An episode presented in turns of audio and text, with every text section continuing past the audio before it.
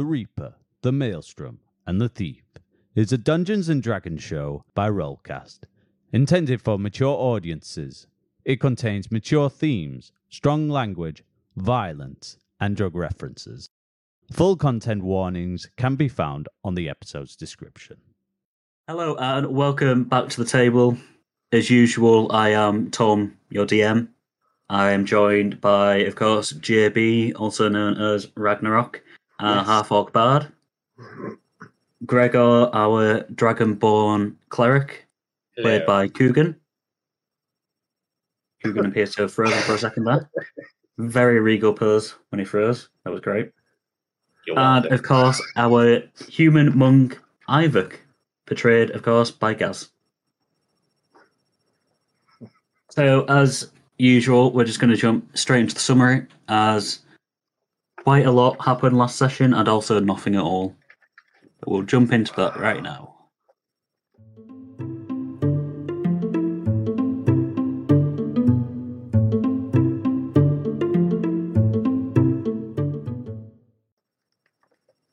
So, having finally begun their trip, the group continued their journey, leaving Dinluika behind and passing through a dense forest. Although they stuck to the path, at both Ebchar and Amrius's insistence, they still found themselves passing through the forest for a seemingly endless amount of time, passing through various mini biomes within. On the second day through the forest, their journey was interrupted by the sounds of a panicked man running towards them. As he drew near, it became apparent he was a researcher of some kind, who stopped by the group. Upon seeing them, he begged for help, telling the group that they were after him. After some investigation, the group came to learn that the man had stolen a Vespan queen bee and was being chased by a swarm of angry subjects. Rag, the only member who knew what a Vespan bee was and how deadly their toxin could be, pleaded with the group to just be on their way as he could hear the incoming swarm. Instead, though, Ivor opened the jar containing the queen, and although he found Rag's apprehension amusing, he relented. And upon hearing how deadly they could be, he tossed the jar deep within the forest. The group continued on, and pausing only to hear the man's pained screams before silence fell upon the forest again. Slightly, slightly disturbed, the group pressed onwards. Another couple of days passed without incident, and finally the group exited the forest and came out into a vast land of rolling hills and plains, with the mountains of Menel Peaks a small speck in the distance. They followed the road for another few days until, on one lunch break, Rag, Gregor, and Raynor decided that they wished to hunt some food, as well as try and call Bimit down, who at this point had not been seen in a few days, so he was scouting from above. During this hunt, Raynor dis- demonstrated his skill with a bow to Gregor, killing both a rabbit and a dog that was hunting said rabbit with a single shot, whilst Rag picked flowers and discovered some curious purple creepers, which he had stored within his backpack. As the hunt happened, Iyvak and Dravlin stumbled upon a mystery. A set of clothes and belongings lay strewn on the road with no visible owner. Although Dravlin cautioned him, Iyvak picked up a pendant, and although he was fine in the end, for a split moment, it was as though he could feel his body turn to smoke. This then created a small debate within the group as to whether or not they should investigate, with Iyvak wishing to make sure that the group were not walking into any traps. Though in the end, they agreed to leave it. But not before Redmond acquired the clothes and a rapier for himself. At this point, the hunting party had returned with their catch, with most of the group being disgusted at the killing of a dog, creating yet another argument between Fu and Raynor. The group continued travelling the plains once more for days, although Gregor lost his rabbit on the first evening due to a tenacious group of rats. On these evenings, Rag decided that he would try and train slash break Bimit as he was beginning to become concerned that the dragon would not uh, would stop obeying his commands very soon and could pose a danger. Unfortunately, the first night was a bust, with Bimit finding it all very confusing. During one of their days travelling, the group fell foul to a travelling clerk, uh, travelling cleric, sorry, of the Church of Justice called Mendime. Mendime essentially forced the group to confess any illegal sins they had committed, except Rag, who fortunately, for the entire group, resisted the compulsion. It was due to this that the group learned of Iyvak's murdering guard, Gregor murdering three clerics, as well as their failed smuggling mission, and of Fu committing a mercy killing. Mendime fined them as he saw necessary, but almost fell prey to an attack from an irate Iyvak, who only held himself back out of respect for Amrius. Once more, the group set off travelling, with Rag trying to train slash break Bimit on the evenings. As the nights passed and the group found themselves traversing canyons and valleys, getting ever closer to Menel Peaks, both Rag and Bimit found themselves getting more and more frustrated until they both finally hit breaking point, and Rag called off their sessions. Upon returning to the camp, Bimit flew into the sky in a rage, lighting up the sky with fire. All of the noise awoke Iyvak, who tried to discuss the matter with Rag calmly, in an attempt to make him see that although his efforts were of a good intent, if he carried on the way he was, he would be the one to push Bimit into the rampaging monster Rag feared he would become. Angry and frustrated, Rag told Iyvak to look after Bimit himself, before storming off to bed. The next morning, with tensions running high, Rag apologised to Iyvak for his response the previous night, stunning Iyvak into being unable to respond. Only coming to when Gregor tried talking to him. Realising how rude he had been to Rag, especially considering the rarity of apologies from Ragnarok, Iyvak caught back up with him and the two discussed how to ensure Bimit would not become a danger. They returned back to camp to find Gregor discussing previous conquests with Bimit. And although Bimit was still furious with Rag, his demeanour lightened slightly when Iyvak told him he had spoken with Rag. At this point, Gregor discovered about the training, but respectfully asked Bimit if he wouldn't mind trying to fly with Gregor on his back. Bimit agreed, and the two took off in the air, amazing the rest of the group. They hovered high above Ixen before deciding to try and hunt some salt rabbits within the salt plains. And they set off, leaving the rest of the group wondering if they were going to return. And that is our summary. So, Iyvak and Rag, you guys and the rest of the group have essentially just seen Bimit and um, Gregor fly off, like just straight off into the air. You're not quite sure where they've gone, um, but they seem to be flying north from where you are, almost like the distance that you've, ju- uh, almost the direction that you've just come from. I'm just going to look at Rag and try and gauge his mood. Um, no, I'm not going to say anything actually. Yeah. What time of day is it, sorry? Um, at this point in time, it is early to mid morning, so no later than say nine o'clock. Well, I feel breakfast would be a idea.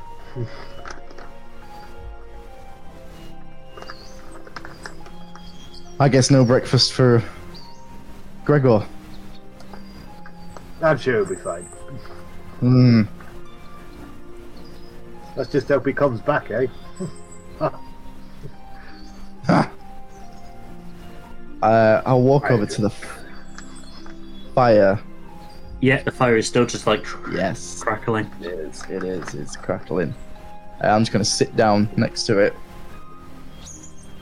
Yeah. So you are now sat in front of the fire. It is. It's dying slightly, as in, you know, like it's still going, but it's starting to. The flames aren't as high as it was maybe five, ten minutes ago. It's starting to ember down a little bit, but it's still generating a lot of heat. I'll stoke it. With the stoking and the air that's coming from it, flames reach up a little bit more again. I'm going to take my gold goblet out uh, and pour some water in it Yeah. uh, and keep that on the fire, next to the fire. What to heat it up? I'm guessing. Yes. Yeah. So yeah, you you you just kind of reach out. You put it in next to the fire, whatever you're trying to do, and after about two or so minutes, you can see steam starting to rise up from it. Any of our party members up? You can see, yes, um, Redmond and Dravlin seem to be conversing amongst each uh, one another as they're kind of packing their tents away. Fu and Raynor are once again arguing with each other. They seem to be almost like in a competition to see who can hack away their shit the fastest. Um, Ebchar is just kind of like stood next to the um, next to the um, cart that's got the water barrel on it, and Amrius is just sat, ju- just sat looking out. What near us? Like near the fire? Yeah, yeah, he's he's not too far away from you guys at the fire. So you both are like sat right next to the fire. Amrius is pretty much sat on a tree stump around about ten feet away from the fire. So, Amrius, how long do you reckon we got now before we reach our destination?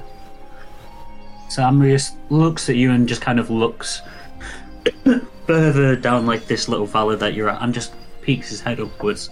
And as he does, you can see like the looming form of Menel Peaks. Yes, I believe that uh, if we are, if we travel at the same speed that we have been for the last couple of days, uh, we should be there by nightfall, most most likely. Tonight? Yes, it's, it's we've been traveling at a ballywell good pace, and uh, we are we are, making good progress. I believe that we are we're not very far ahead of schedule. There's only so far ahead of schedule one can take when they walk, but we are slightly ahead of schedule. Yes, Indeed. Well, that's grand. That's grand indeed. truly it is. As long as no uh, uh, unforeseen events occur during the day, we should get there with time to spare. Well, that's why you employed our services. Yes. Speaking of which, actually, you have just reminded me. Uh, when that uh, dreadful cleric at Menheim uh, accosted us all, your your dragon friend uh, Gregor, I believe, yes. Uh, we'll talk about him in a second. I believe I saw him fly away with your with your pet dragon. Um, but he did Yes. mention Bonding exercise, I believe. Mm, Very well, very well. Would that be to, uh, you know, uh, we, we will discuss that later. Uh, I do not wish for my mind to be sidetracked here. Um, he did mention, however, along when he was being questioned by Minheim, Meinheim, whatever his name was, about a smuggling mission that you, uh, you attempted to carry out. Tell me, my dear boy, was that was that recent? I'm going to walk, pick my flask up from here and walk the opposite direction. Uh, okay. Post Indeed. he doesn't he doesn't notice you, Rag.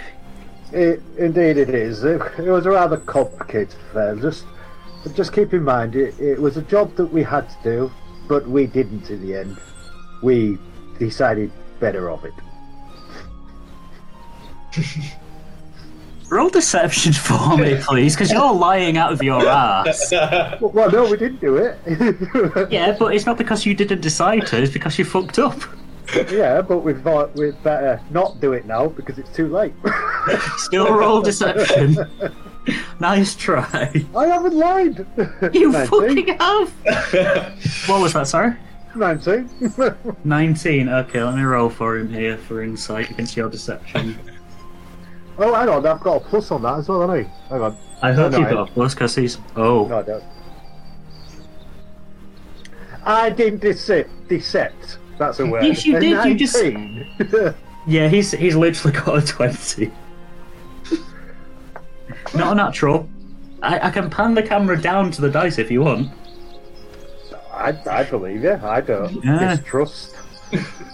Well, he distrusts you, obviously, because he just lied to him. I haven't lied though. you fucking have! You didn't decide.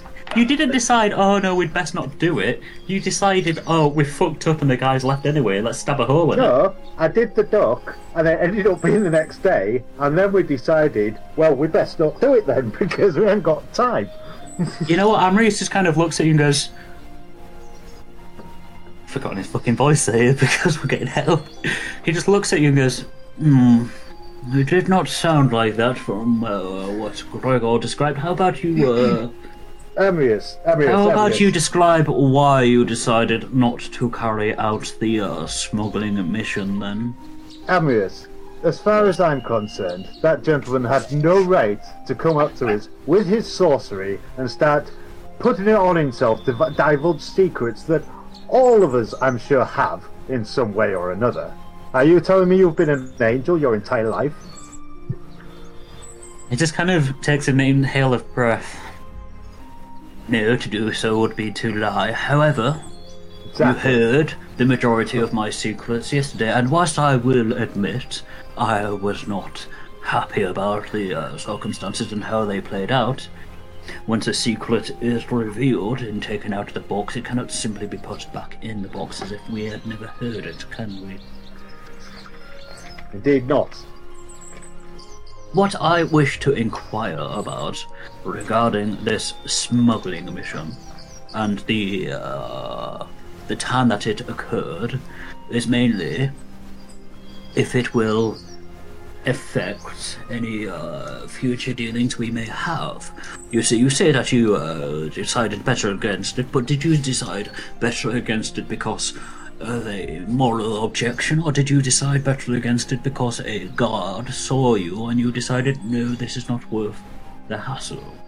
You, you understand, of course.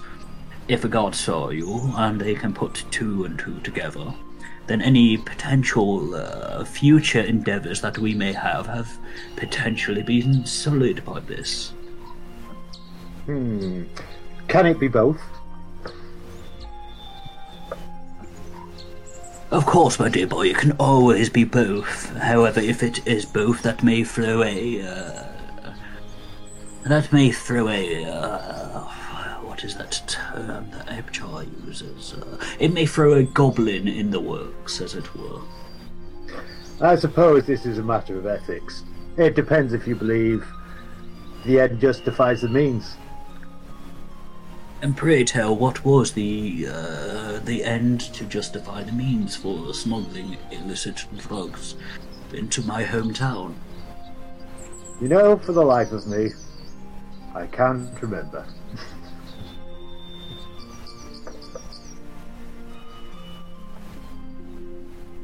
He lets this slide. He doesn't press on any further. Just kind of nods. Very well. Well, uh, as I say, I do hope that uh, this uh, attempt, this smuggling attempt by yourself, and I'm presuming the rest of the group, if it was yourself involved and uh, Gregor involved, I, I can only assume that Ragnarok was also involved. Uh, I can only hope that this does not tarnish the name of. Uh, he just kind of scratches his chin for a second. Of the Solomonari, you'll. Not do very well for people to believe that an adventuring troop such as yourselves are uh, untoward. No, indeed. Uh, to be honest with you, my only concern when it comes to our name is that people will know we are reliable for the job we are employed for. That's Well, you say that, but uh, although this is a bit of a uh, well, it's a bit of an odd thing to say, but uh, can if you're trying to if you're trying to uh, elicit a response of trustworthiness and loyalty, would you believe that that is done by uh, taking on the smuggling mission that you did and then abandoning it. Surely What? it So, shows do you wish we? Do you wish we? Oh no no no no no no dear boy no no I'm not getting at that I'm just saying that if you are taking on a job then you should uh you should try to carry it through if your if your entire creed if your entire ethos of your of your adventuring troop is uh knowing is reliability then you should not abandon it halfway through uh, Oh well, for- I must admit, you are you are backing me into a rather a corner here. One minute you are saying that you do not want to do it, and now you're saying that we should do it. No, no, you you misinterpret me, Ivor Cole. You misinterpret me. I'm not saying that you should do it. I'm merely giving uh, advice for future endeavors. Um, if you are to take on a job, make sure that it aligns with your moral compass before you agree to it. Uh, so that this reliability and trustworthiness which you are wishing for the word Solomonari to instill is kept intact. Obviously, Too at this point, Too true. obviously, To me, to job, me, it, you, it sounds like you're a gentleman who arguing that the world is a black and white situation. oh, it's- oh, if we boy, if we wish to elaborate on ethics, I'm afraid I'm sure we could go on all day. It's the same Uh, thing that if we had something to do, which was for an ultimate good, would it be worth doing a little bad to get there? Oh, quite, quite. My, uh, my entire question told you about the ends justifying the means was quite, uh, quite simply towards that. I do not, do not be mistaken. I do not believe that everything is black and white. I have, I have uh, partook in, uh, in quests, as it were, that were not quite as good and evil as one would expect. However, they Well, were in my younger days. So you have me at a disadvantage because that gentleman did not divulge those secrets for me to question you. No, no, Iyvak. When you get to my age, you, uh, you notice when one is about to cast a circle of truth. And with some of the abilities that I have, it's just ruins across his, like, body glow slightly at mention of it. You are able to, uh, occasionally negate such things, so... Just kind of trails off. Well, okay. Again, it seems that you are questioning our honour. Oh no, no, no. I just wished to ensure that your just kind of scratches the side of his face slightly. Previous exploits would not endanger our current mission or any future ones we may wish to uh, uh, act upon together. No, it won't. Not at all. Especially as soon as though we never delivered the contraband in the first place. So, Very well, very well. It, you, you must understand, of course, that, like I say, even though my earlier adventurous days were shades of grey, as it were, the the name Reap, the Reap family, when it comes to expeditions, archaeology, the study of history and whatnot, is quite reputable, and we do not wish to uh, bring it down by illicit contracts. Or by, of course, being chased by guards across half the region. well, of course not. But why, regardless, Solmanari is a different name to the name that you hold. So Well, yes, our but I am- actions, our actions will remain our own. That is very true. Just uh, as you are under our employ at the moment, any actions that you carry out whilst under our employ will also uh, carry across to us. We are at this moment in time. We are linked. Temporarily, we are Yeah. independent. It's an independent contract, is it not? It is, it is, my dear boy, of course it is. I, I just mean to say any actions that have happened whilst under our employ are linked to us, and of course, if you had carried out this uh, attempted smuggling mission after you had been accepted onto our expedition, so after you had returned back from Beggar's Hollow, then it would not potentially reflect wisely upon myself. No, no, absolutely not. I- I'll tell you this: if we are found for any wrongful doings while under your employ, I will help you with the stocks, my friend. He just kind of laughs dryly. very well, very well. That that is all, Iyvak. I I hope that I did not bring you too much discomfort with this line of questioning, but of course you you understand I have to uh, protect the interest of the group. No, not at all. I understand you are just rubbing a wound that has yet healed. Letting that Yeah, gentleman go after such an affront was rather difficult for me. I believe he uh, overstepped his bounds for such a stranger that he was. I would be in agreement with you there, Iyvak, yes. Unfortunately, though, just kind of deep into.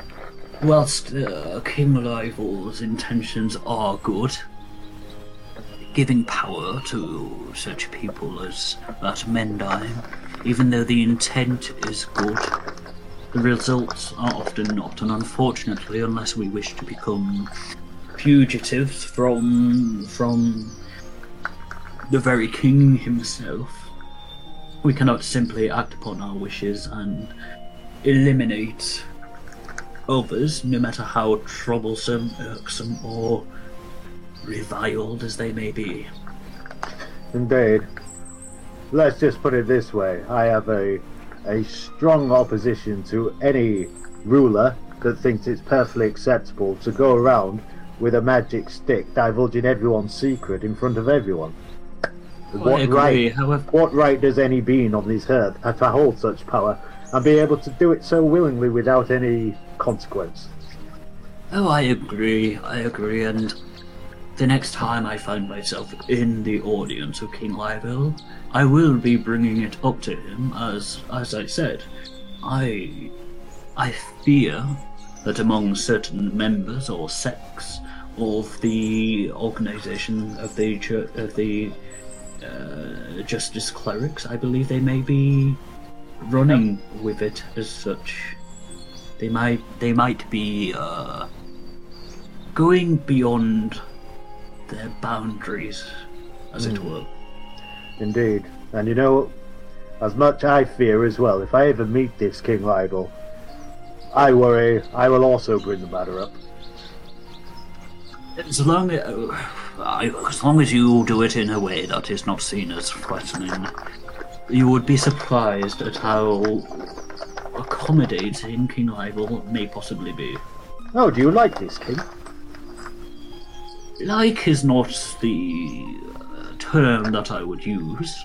I found him to be agreeable and able to hold a decent enough conversation. At the very least, if I was to compare King Livel with King Titan, I would every single time say King Livel. However, that does not mean that I do not have qualms with him, and there are not areas that we do not see eye to eye. Imagine that. There is a reason that until uh, the last eight months, I believe it was, that he had a uh, an advisor who actually worked alongside him.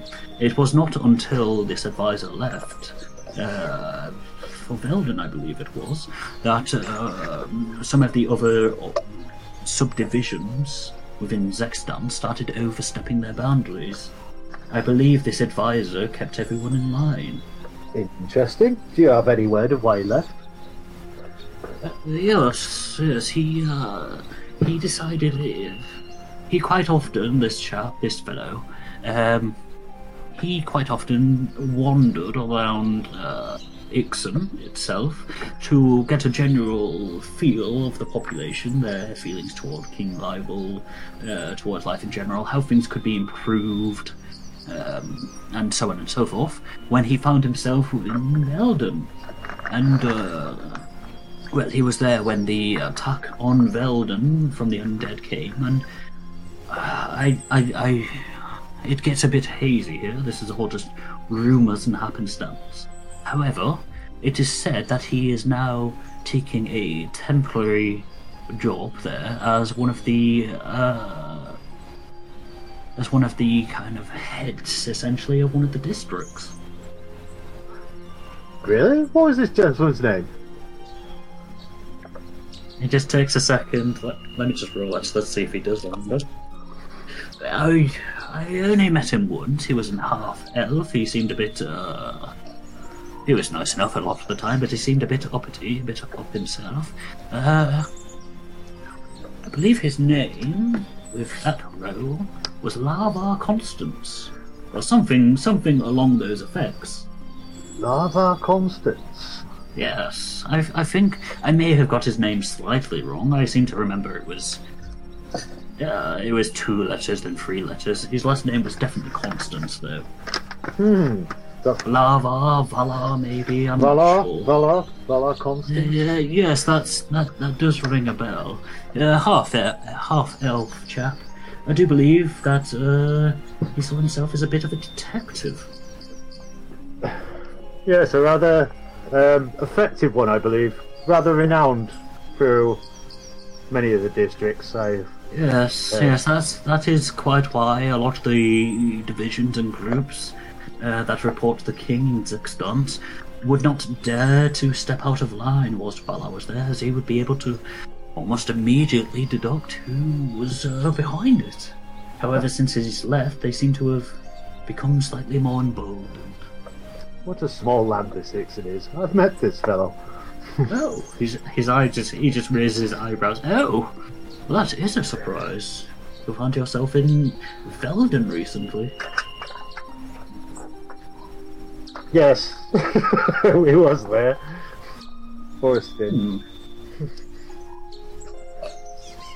Anyway, I, I was going to say, I. I, I believe I have taken up enough of your time with my blathering and questions. Uh, your time spent in Velden can be the, uh, the discussion for another day. Yes, that's uh, Sir Constance. Yes. Uh, yes, I'm going to. Good boy, I will pack up my belongings and then let's make haste. So yeah, he's he's this entire time he's kind of like had a little book out that he's been reading, so he just kind of slams it shut. Yes, yes, we we'd best be on our way very shortly. And at that he lets you go off. How come uh, walking back through camp? Well, now now now that Amrius No, has I was- stopped, you're just like I'm just- no, it's just in a in a passing moment. I'm getting a bit frustrated. Uh, we need to go. So I pass through the camp, past the fire. Like, come on, let's go! Oh, there you are, Rag. Thank you. I hand the um, the cup of hot water I've heated up by the fire. Hand it to Iyvak. Iyvak, I think you now have a cup of hot water. Coffee. Thank you. I need some coffee in it, though. It's all in Who's there. got... Huh? Oh, have you put coffee in it? Have Everything's in there. What you everything's in there. What you need. Oh. Well, thank you. And thank you for your backup there on that uh, rather awkward questioning. What awkward questioning. Oh, doesn't matter. Mm, of coffee. Uh, and as I pack up my tent, I'm going to say, you know, I look forward to us becoming independent again after this mission, you know, Reg. Independent, as in we go our separate ways, or No, no, as a Solomonari, ah, back to being our team, what we say goes. I, Yes. I, I am becoming rather tired of this politicking. It's uh, becoming rather testing. Solomon Harry. Solomonari, As you both say that, you just hear in the background just Solomon Ari, hurry the fuck up, we're leaving. that's our cue. Quickly roll my bedroll up, to stuff it in, and uh, is that isn't nobody questioned anything to do with Gregor here? yeah, he said something about it. I said it's a bonding experience.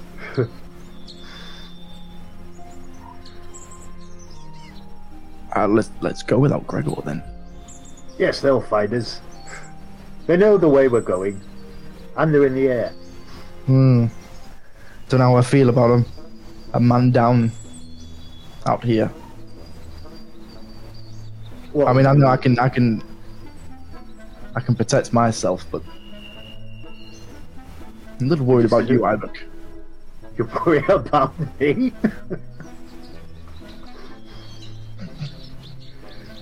Yeah, I mean, Gregor's generally, uh, well, I mean, you and Gregor are pretty. Well, I don't know. Come on, let's go. Is that weak? so he's going. Wow. Wow.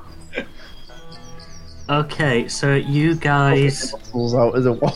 I'm just gonna mumble to myself, and maybe independent, independent might be a good idea. Wow. Okay. Okay, so you guys have now packed away all of your camping equipment. Um, you've got all of your food and provisions and water and everything all stocked back up. Ebchar once again has taken on the cart with the kind of like large um, tank of water on it, and you're all just kind of making your way through this like little valley and starting to head up up the actual path itself and over onto the crest. As you hit the crest from this valley, you see that in front of you are a bunch a bunch of hills essentially, as well as a couple of streams um, leading from the mountain. Towards the distance, near the very base of the mountain, is a very small patch of trees. But it looks like this will be a couple of hours away.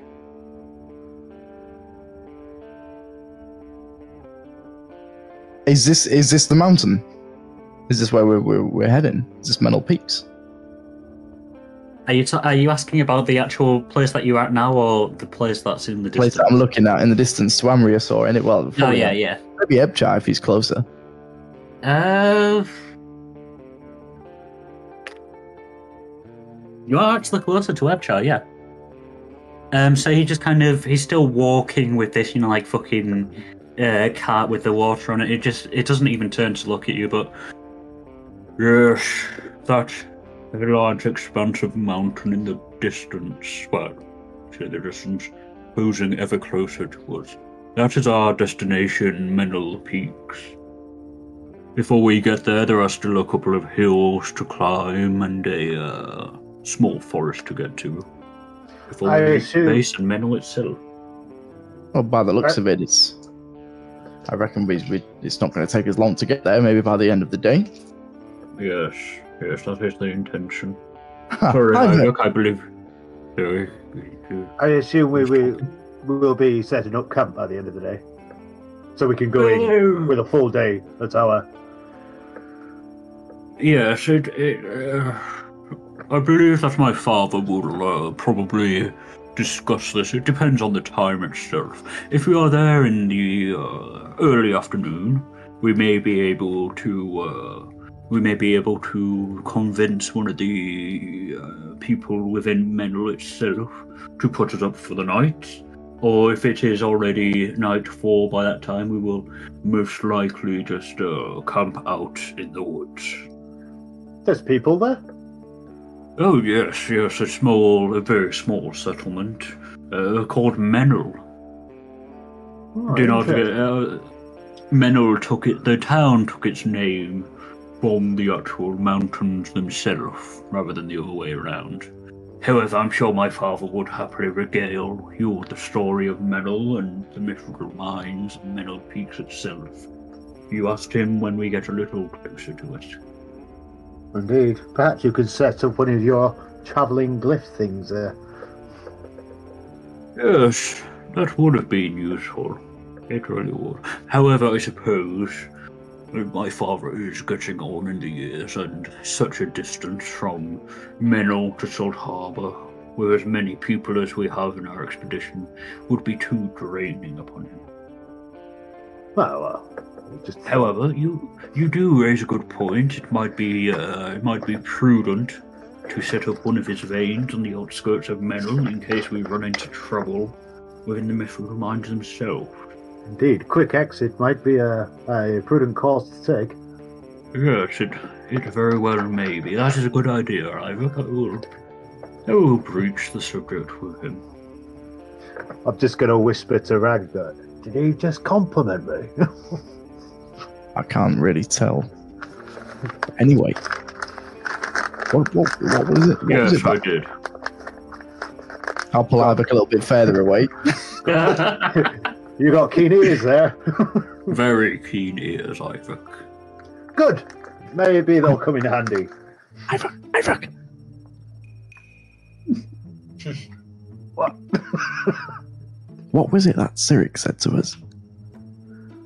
The people that will be that would need to go against. Was that not here? I never know what that pandemonium thing jabbers on about most of the time. I said to be a tribe of some sort. Yes. Yeah, I'm just thinking that might be here. Yes, probably. And we don't have Gregor or Bimit. Uh, indeed, but I mean, there's not much we can do on that, is there? As far as I can see. For all we know, it's gone for a week. Well, I thought I'd just give you a bit of warning now because it just reminded me of it. Oh, did, yes. Be You're on right. guard, be on guard, Iyvak. We'll keep our eyes sharp. And If our anything weapons goes- even sharper. If, yes, if anything goes, if anything goes to shit, then you know, just get behind me.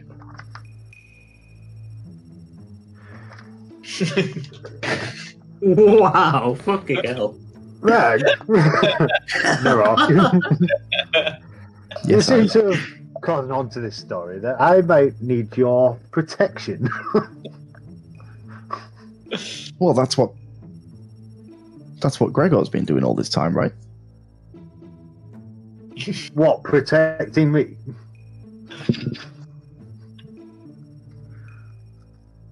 Well, I mean, I mean you, you you help each other out in in your own ways. I always thought Gregor was the muscle, and you just offered your, your strange wisdom words to him.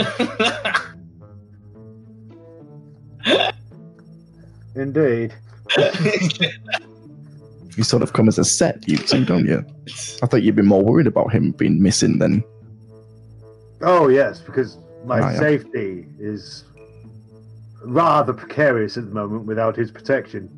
Yes, exactly. So if you if you if you need any assistance, just remember to, you know, if there's any problems, then you can just get behind me. Thank you, Ragnarok. I'll Anytime, be sure Albert. to know that you will be my shield in any times that I may need. Always, Ivor. Can I smack him on the back? a little, a little bit of force to jolt him forward. Iyvak roll a strength save.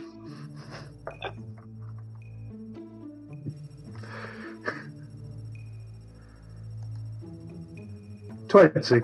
Ah, natural Natural. 20. Yeah, a natural 20. Hmm. Rag, you try and slap Iyvak on his back. You hit his back, and first, you lose your footing as you do because his back is just like so. so he's pretty much planted himself in the ground. So you slap him on the back, and the shock of him not moving at all just kind of causes your feet to slip, and you fall straight on your ass. Whoa there! Rag, you must get up. How can you be my shield on the floor? No, I just, I just, but- but- but- but- but- get up and walk off. Yeah. that's that's it. Get in front. be my guard. I've got your back, Ivor. So you guys continue walking for another two or so hours. At this point, it's just gone midday. Um, you're all taking a quick break, five ten minute break, just to have a bit of food and water. I want you both to roll a perception check for me, please. Nineteen. so you get plus Seven. Uh, Ivor, both you and almost everyone else in the group are just kind of like just resting, having a drink, not really paying attention to anything. At this point in time, you are all on the crest of yet another hill. Although at this point it looks like the majority of them are behind you. There is a bit of a stream just kind of like going up and down on the hills themselves. Um, and you're you're all kind of like just sat next to one of the stream. Um, Redmond's taken his shoes off and he's got his feet in the stream as it's running by. Um, Thu has found a rock in the middle of, like a large rock in the middle of the stream and is meditating there.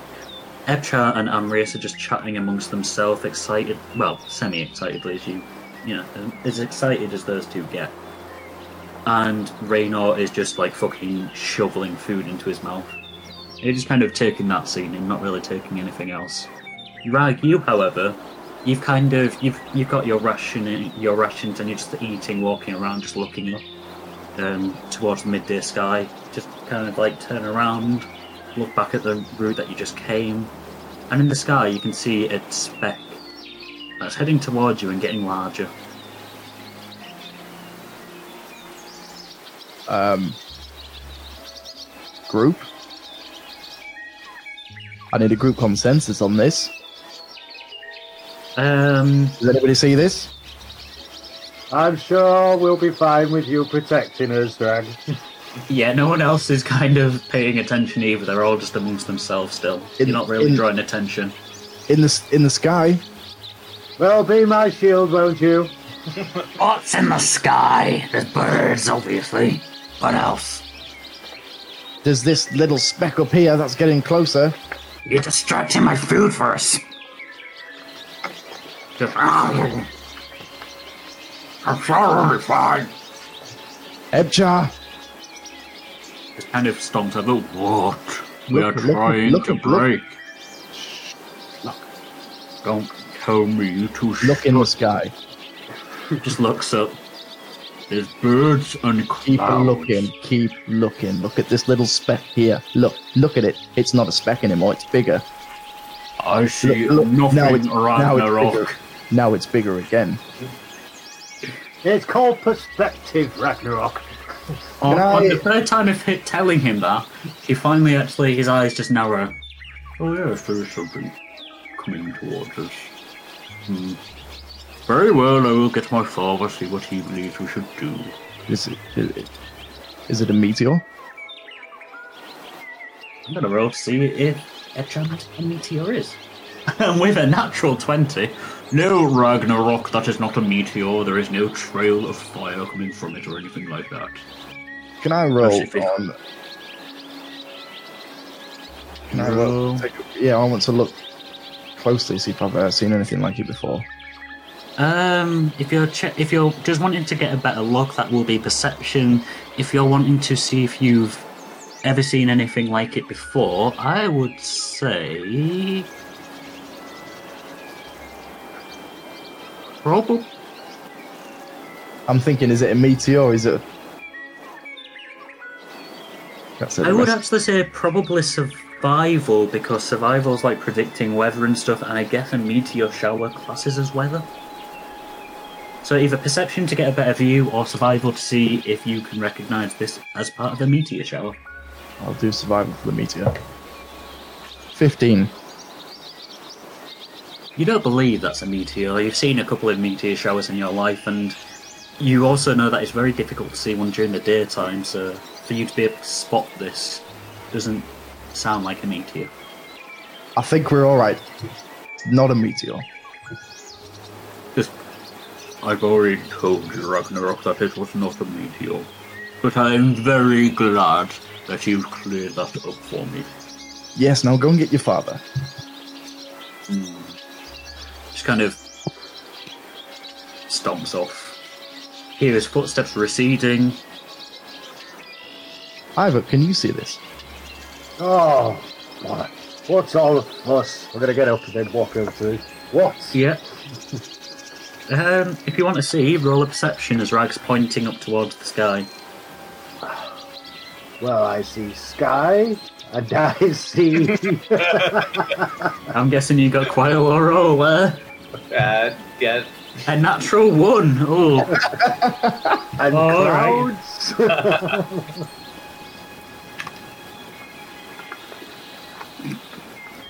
You stare directly into the sun. You're temporarily blinded for two minutes. and ah, ah Step down. Wait, wait a minute. Maybe, maybe it's maybe it's Gregor and Bimit. What? Who? Gregor a minute? Is it? Gregor and Bimit. Yeah, maybe it's maybe it's them. I can't see a damn thing, Reg. Bimit! Bimit! Bimit! Uh, do you want to, whil- whilst I'm also trying to play for time here because someone's left, um, do you want to see if Ebchar, I don't know, uh, do you want to see if Ebchar has actually got Amrius yet? Um, Can you let me know when I could see? no, Yeah. no, no, I've given up on the thought now because I believe it's Gregor and Bimit. Uh, So if you t- if you were to turn around to look at Ebchar, you'd see he's not even anywhere near Amrius now. He's just he's got a cigarette from somewhere and he's just smoking, ir- really irritated. To like, fucking adventurers." So yeah, as you're sh- as you're shouting them, the speck is getting larger and larger, and it is now almost directly above you, and it just kind of you can see it just kind of changes its angle and heads straight down. I see. After a, after a split second, two a pair of giant red wings just play out, and it stops their descent as both Gregor and Bimit just kind of gently land next to you. I'm back, bitches! I knew it was you. Bimit is much bigger now.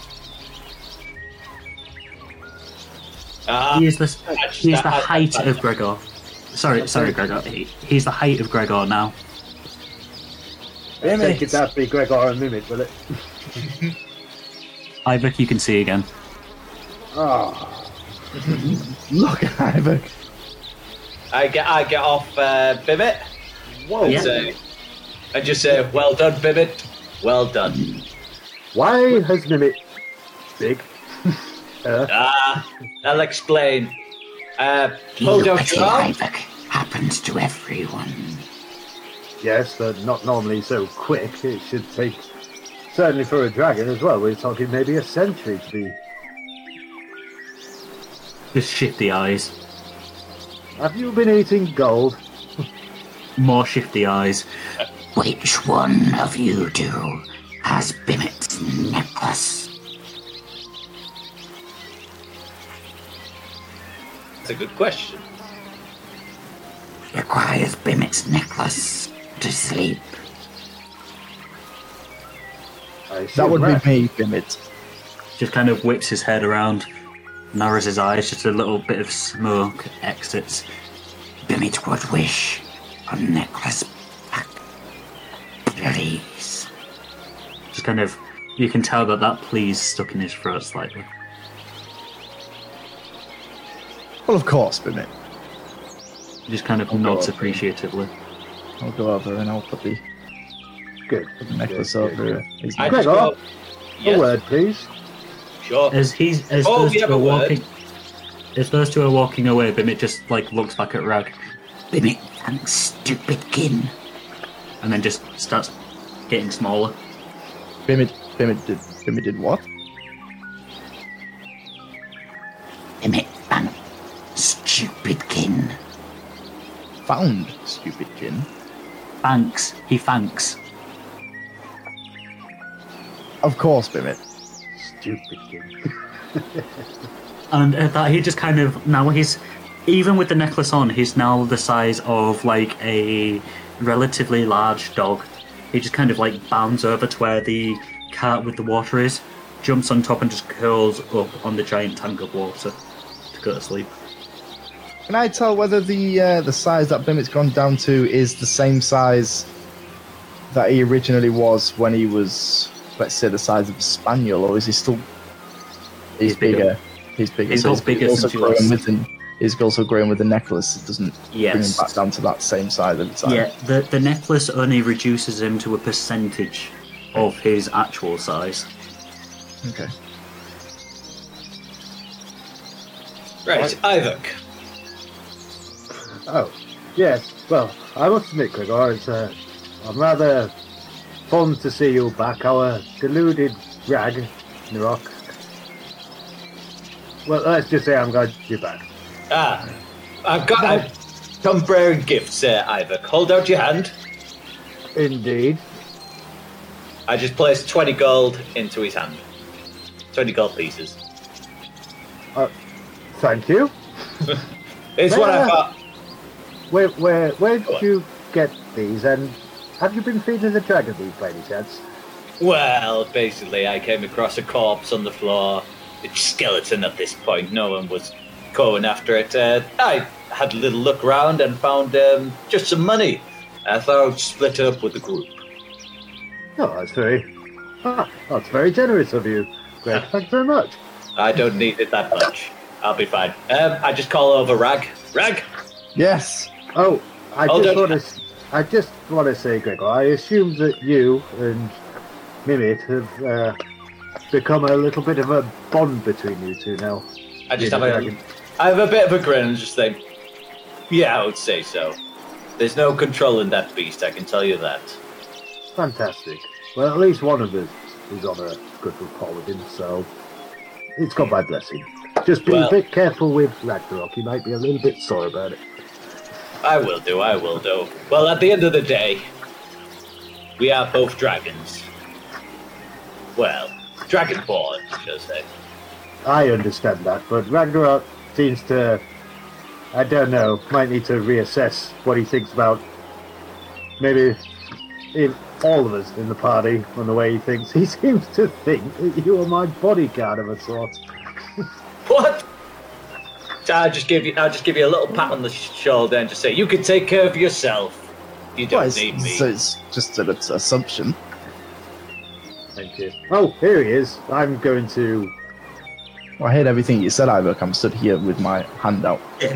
He's he's literally been stood next to Gregor, yeah, awaiting Gregor's gift this entire time. I just- So, what- what is it? What is it? We all. What is it? We all need to look out for for Rag. Anyway, that's my cue. I'm going to. Get pop back. the gold into I'm his gonna hand. go and get back to my lunch. Yeah, I just literally popped twenty gold into his uh, pocket, uh, into his hand as well. Ah, Gregor, where did you acquire this? I came across a dead corpse. You should know. You were stood there, weren't you? I still didn't know where he acquired it from. I just asked him. He did. Yeah. I must have missed it.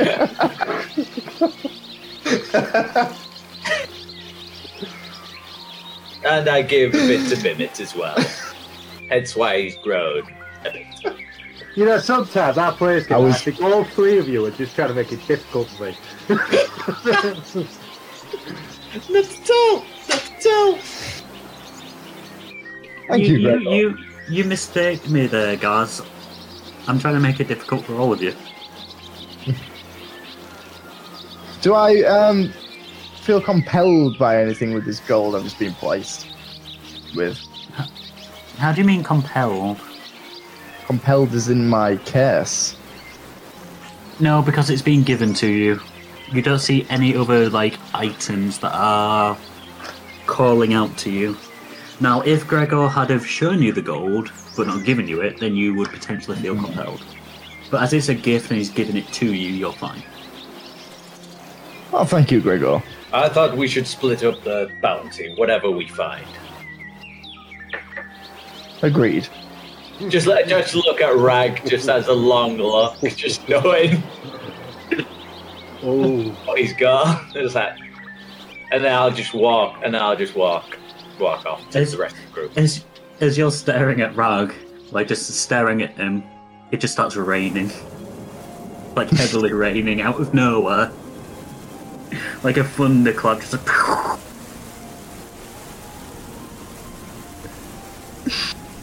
Well, now that we're all uh, we're all back, should we uh, assume our positions and let's get Let's get get going. heading over into them and peaks over there.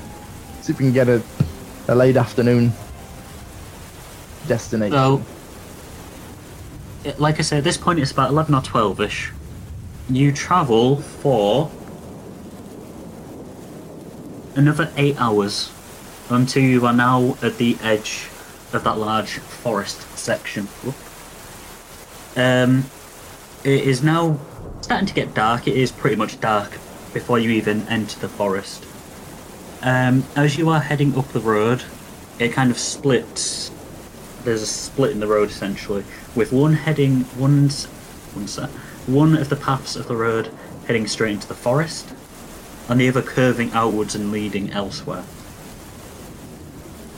You know As you are we need- Char. As, I was going to say, as you're approaching it, Amri has just kind of turned, so he's facing all of you, and he's still walking backwards.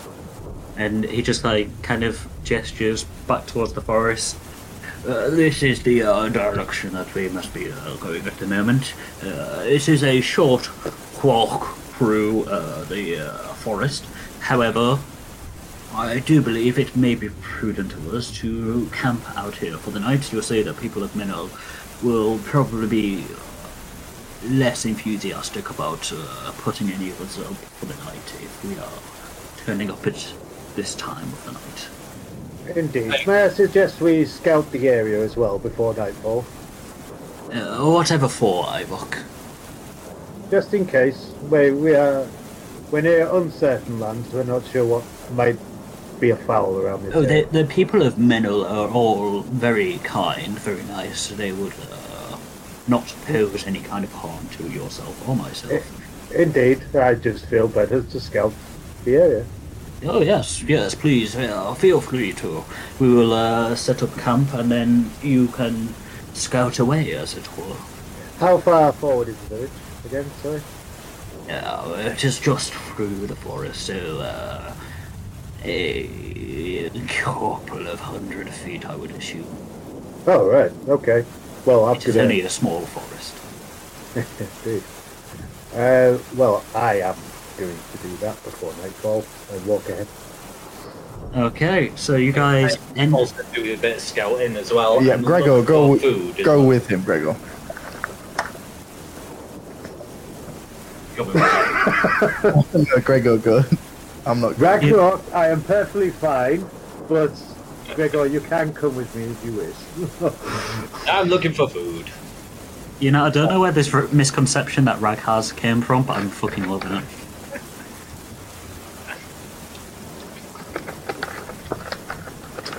Okay, yeah. So you I guys don't. head- I do. It's great.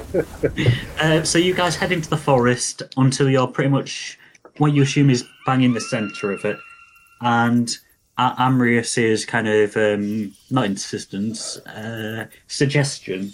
You'll start making up camp for the night. It's at this point that if you wish to scout out, you can. yes, I would like to go 200 feet or whatever it is so I can see the village and look at the village and see what's going on there. Uh, And I'd also like to do a perimeter of 200 yards around the camp.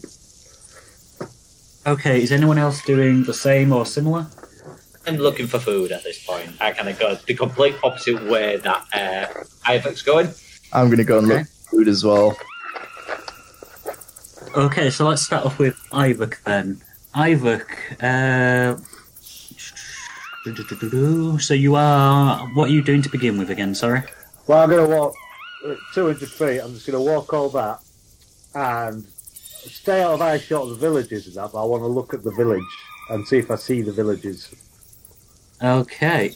You hear the occasional twig snapping and everything. You hear the, a very occasional bird as well, some insects around. But then you reach the edge of the forest itself, and you can see that there is indeed a very small settlement, like just at the base of the mountain itself. The settlement itself is surrounded by pine trees that have you're you're in the forest that you're in at the moment. It is um, kind of like redwoods essentially, but around the village, around the settlement, there are a couple of pine trees. Some have been cut down, others haven't. You can see that there is a single well-worn dirt road, and on that dirt road there are again numerous pine trees, some of them being sawed down. You can't really tell too great unless you would like to roll a perception check. but there seems to be a bit of a metal vat, uh, a metal tank, and there are a couple of wooden shacks as well as one or two slightly larger buildings. The wooden shacks themselves, you can't really make out too well because it's got dark, but none of them seem to be in bad shape from what you can tell. Well, I will do a perception check on that tank. Were there any Yeah. signs of life, like smoke from the chimneys or lights, as it were? Um, okay, so Eight on the roll for the tank. eight. Yeah. So unfortunately,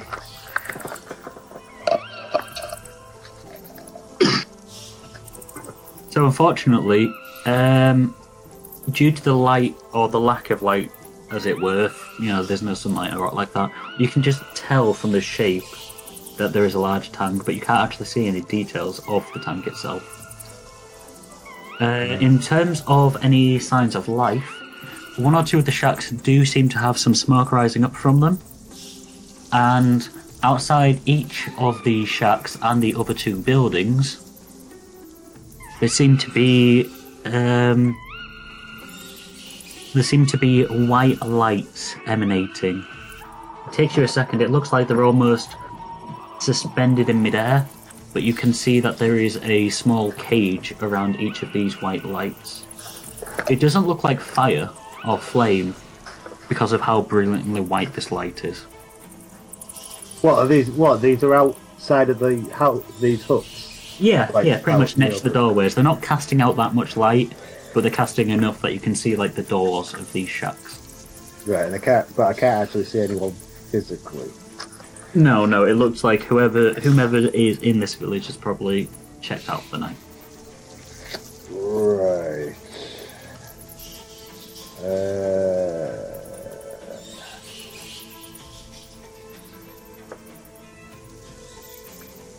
I think. No, I don't have that much.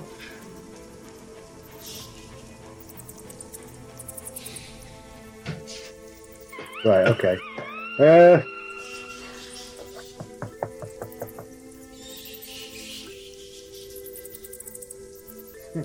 I ain't got anything that I can set up to like no.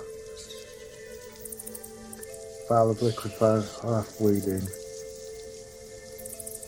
Yeah.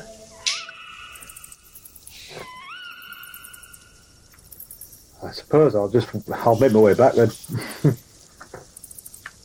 Fair enough, yeah. You've now seen this small settlement essentially, and you start heading on your way back. Rag and Gregor, what were you two doing? You were searching for food? Yeah, Food, yes. seen what Yeah, was. see, so you head out, and as you're heading out, you see that Ebtra and Amris have already got their tents set up. They're just kind of sat out in front of a fire. Uh, Fu is once again meditating just on a rock. Dravlin and Redmond appear to have already gone to sleep, and Raynor is just like stabbing at a tree. It's random with stabbing a tree. Right, I get Weasel out again. Yep, your we- Weasley is still with you. Yep, he's not disappeared yet. Weasley, let's go hunt some rabbits. So, like you see, is this weasel kind of like you didn't notice it before, but it being curled up on Gregor's shoulder, just kind of unwraps, like goes down to his hand, just and jumps off. Meep, meep. What is that? It's a, it's Wheezy. Oh, the fucking weasel. Just kind of looks You know at that's you, right? Just you right? see a you see a nose shuffle. Mm. You know that's food, right? Don't you, Gregor? Hmm. I just turned to it, just grab my little, just grab my uh, knife. You Not my see knife, the but- weasel kind of take a very slow step back away from you. I'm joking. Try and go for a rabbit. Well, You I'm don't not- think that weasels can really understand common, but it just kind of nods its head at you and then just darts off. I'm not that mean. I am. Oh, you are, Gregor. Greg sure said. I, I'm going to take my crossbow then and uh, get down and into the forest Yeah. and start Uh, listening. Start with. Okay, roll me. Uh, Gregor, are you doing something similar as well, or are you just waiting for Wheezy? I'm just waiting for Weasley, but I'm crouched out. Okay, so right, roll me survival with adva- with advantage then, as you're just kind of like allowing the sounds of the forest to fill you. And also, yeah, you definitely have advantage because you grew up in forests doing this essentially. Two nine. Um, survival Yes, nine. you grew up in forests doing similar stuff to this, but you've also been out of the forest for quite some time, and as such, you you've kind of forgotten stuff, and you're unable to pick up any tracks at all. You're unable to hear anything, yeah, apart from the occasional bird and everything. But in the back of your head, you just kind of hear, "Boy, look at the ground for broken twigs. Have I not told you this?" Yes, father. Uh, with that, I will take off the the padded armor that I'm wearing Yeah. because it's uh, it adds extra weight, which also gives me disadvantage on stealth. I'm going to take that off. I'll drop it next to me. Um, look on the floor for twigs and proceed and to try it again. Do you have dark vision or anything like that? Yes. Okay, roll again survival with adva- with advantage then. 18. Okay, so this time, after hearing your long deceased father's voice in your head, pretty, pretty much chastising you, you look down at the ground and you see that there are a couple of broken twigs. And as you're kind of like moving the twigs around um, to see, you know, like how long it's been since that twig was broken, you see um, a couple of small rabbit prints. Um, let me cast uh, my cantrip of dancing lights Yeah. um, and just leave two of the lights uh, above my armor that I've just taken off. Yeah. So your armor is now illuminated. Um, oh, all three lights, sorry, I'll leave there. Um, and then Three I'll, lights are illuminating your armor. I'll proceed uh, to follow the rabbit tracks. Okay, so yeah, you you kind of like creep along quite stealthily without your armor on. Um, you follow the tracks further and further and further into the forest.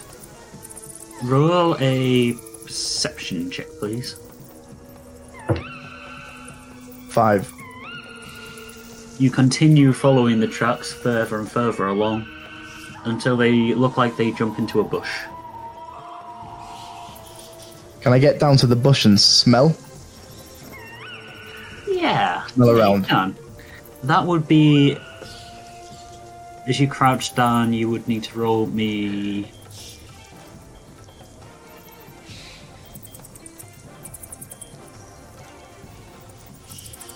Unfortunately, it's not perception because that's spot hero detect.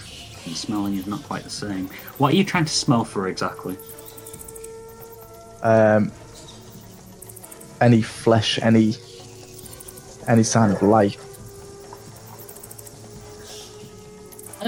I'm trying to smell for a rabbit, really, because I've I've seen rabbit tracks, so my, I'm trying to smell for rabbits, but anything else is is also a bonus. uh, roll for a nature check then, please. Twenty, not a natural. Okay, so with that 20, the unmistakable smell of a rabbit does fill your nostrils. But in addition to that, you do also smell the very familiar metallic coppery tang of blood.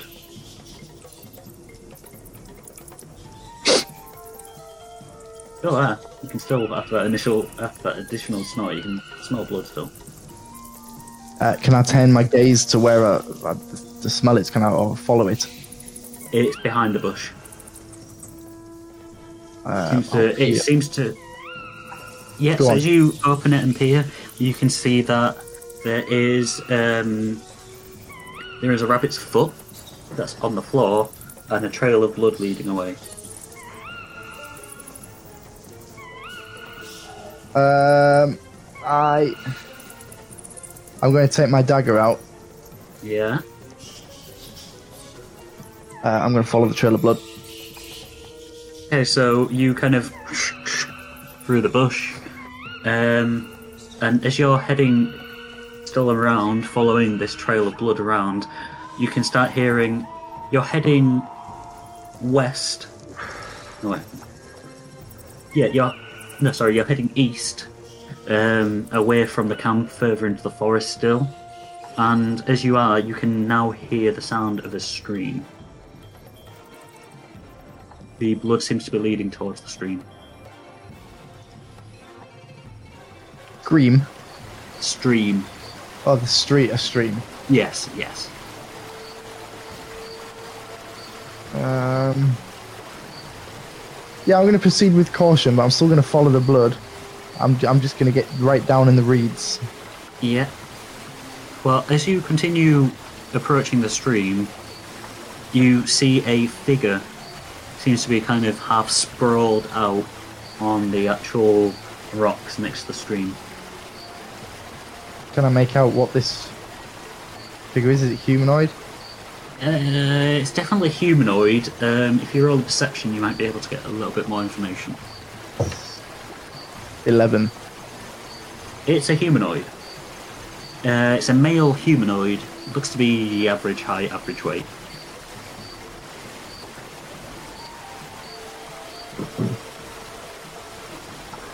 Uh, am I within 120 feet of my dancing light? Uh, that's a very good question. I can't seem to find my dice for it. Oh, the ring. You are 50 feet away. Feet away. Okay. I'm going to call one of them lights. Yeah. Sure. Uh, you call so- it? I- I'll just hold my hand up. Yes, the second you hold your hand up, it's just like a whoosh, and the light is right above your hand, just hovering. I want to throw it and I want to wrap it around this figure, um, and then have it have it bounce off and go in a completely different direction. Okay. So, So yeah, you throw it. You throw it, and as you do, it kind of like illuminates the almost pitch black, like last little bit of forest before this like stream clearing. It heads straight towards the figure that's on the floor, and as it approaches, you can see there's more and more blood. Um, it reaches the figure and kind of like twirls around the figure, and you can see that the figure appears to be a man, a middle-aged man you would probably guess. Uh, he's kind of like laid on the floor. He's like moving slightly, but he seems to be in a bit of pain. He kind of wraps around and then heads back, illuminating the rest of the forest as the stream itself is left in darkness. As it does that, as it's circled around him, you can see his head kind of like move over. You see the weight on his body shifting. Is there anyone there? What's that light? Is that a person? Oh, thank God. You gotta help me. Thank the gods. Yeah, I'm to come out the bushes and walk over to him, stealthily looking around left and right along the Are you- stream. Sorry, are you trying to be stealthy as you're approaching him? No, not him. I'm I'm just trying to Ah. be stealthy. Yeah, Anything so, that's in the vicinity. uh, you don't need to roll a stealth for that, I don't think, at the moment. Is it an open Um, clearing? If I come out of these bushes here, is it just like Yeah, an open clearing with a long stream? Yeah, it's like a long stream, there's like pebbles and rocks and stuff around. There's one rock that's kind of like over the stream itself. Okay, I've got my dagger in my hand still here. Uh, crossbow, hand on arm on the crossbow. So as you approach him, he sees you. Oh, thank, thank the makers, lad. Oh, just kind of like looking up at you. I know how this looks. It doesn't look good. What is the matter? Well, I was hunting, as you can probably tell. And as he moves up, you can see that all the blood is he's kind of shifted his weight and there's a lot of blood like on his chest and abdomen. That's not mine. That's a rabbit's. Mm. I heard something in the woods. Thought it might be wolves or something. So I decided to run. Ah, Christ. No, Christ. Christ does not exist in this realm. Ah, gods. And, well, I, I kind of got ahead of myself a bit, and he just kind of points towards his ankle. I, I fucked the old ankle up, you see. Do you, could you help me out, lad? Like either a potion or just help me up back on my feet, take me back to my village. Where is your village? It's Menowitz. It's literally just past here. Can I um, feel some of the blood? Like on Get some his blood off his yeah off his chest and smell it, and I'm going to taste it Roll me a nature check. and tell if it's rabbit. Um, eleven. You taste the rabbit blood. Uh, Ah, oh shit! I, I, I gave the fucking game away there, didn't I? fucking hell! I think that is rabbit. That is. I guess I think it's almost time for a fucking break. Christ. Um, yeah, fine. You taste the blood. You realise it's rabbit. With an eleven, somehow you figure out it's rabbit's blood. No, you um, you taste the blood. You can't quite tell from the blood itself whether it's rabbit or human blood because blood tastes like blood. But as you look down and as you kind of reach down to like swipe the blood off, you see that there's no more blood appearing on this man. So you can only assume that it's coming from that rabbit. Right, so that I can't see any open wounds anywhere, or There's no, there doesn't appear to be any open wounds on him. It just seems like yeah, this rabbit that he's shot and then crushed as he's fallen has created most of the blood. I'm gonna feel. I'm gonna feel his ankle. I'm gonna check over his ankle. Uh, medicine check then, please.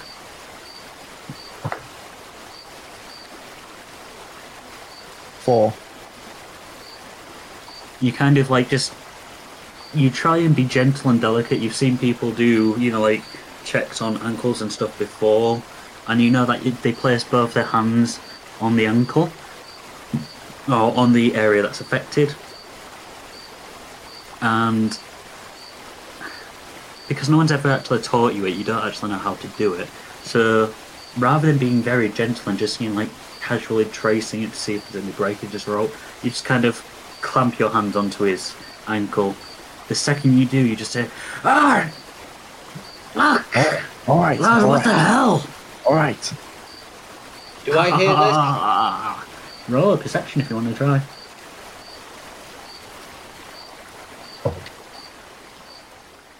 Uh, 15. You hear some shouting, yes. Right. Do I see do I see Rag at all or not? Rag has gone off into the woods.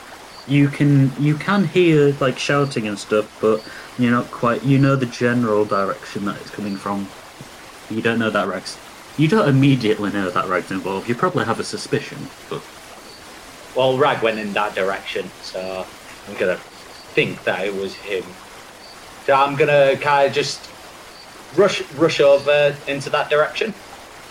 Yeah, so you rush over, and as you get to the scene, like like I said before, there is a lot of blood everywhere. Um, there is a nice, you know, streaming stream, and you see Rad kind of like tapping this man's leg as it's like, "Lad, ah, I told you, don't touch my ankle. That's where I heard it. Do it. Maybe. Touching, Gregor? touching it ain't gonna make it Yes, better, yes. lad. Maybe I should. Uh, Oh, another one of you. I need to. I can't. I can't. I need to do a good deed. What's uh. I'm gonna What- scoop Did you him. attack this man? No, no. He's fallen he over. And, he's fallen and hurt his ankle. The blood's not his. It's the rabbit that has been hunting. I'm gonna scoop him up, pick him up. Rag, Rag, put him down. Put him down. Let me have a look at him. Lift him up, put him down. Ah, make up your make up your mind. Can I At have a this point, I look? wish Can I, our wolf had just taken me out. can I have a look at this uh, ankle then? Yes, roll a medicine check, please.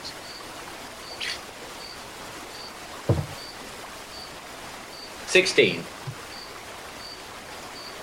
So yeah, just like Rag, you kind of like put your hands on the side towards the side, and as you do, you see this man wince in anticipation for more pain. But you do manage to do it a bit more gentle. You can still hear him like as you're touching it. But you do rec- you do recognise that he's sprained his ankle. Is there a way that I can unsprain it? I don't know. Can you heal people? Oh, yeah, actually, yeah, I'm gonna cast. Um... Oh what? Uh, I'm going to cast a spell. Mm, yes, here we go. Uh, to be honest, that is an object. I was going to say, uh, can I cast mending? We've done this before when you were doing the smuggling mission. You couldn't cast mending and rag, or either whoever it was who broke their ankle. You did heal them, but not with mending. Cure wounds, then it'll have to be. Okay. So Yeah, yeah, okay. you. So gone. Yeah, I just cast cure wounds onto his ankle. Um, how many? What hit points does that restore? As stars one d8. One d eight. That's not a d eight. That's a d eight. Yeah, okay. Um, so yeah, you kind of put your hands again on his ankle, um, not actually on them, just slightly off them. And as you do, you kind of focus on this this brilliant radiant light, and you see as this the brilliant radiant light is actually like illuminating his ankle, and you can see it's this dark, sickly purple color. And as it kind of like glows around it, you see it start to turn back to a normal fleshy kind of color. The bum where he sprained it, like strained itself out, and as it does, as the color fades, um, he just kind of looks down. Ah, that's. You know what? That's that's that's miles better. Thank you, lad. I.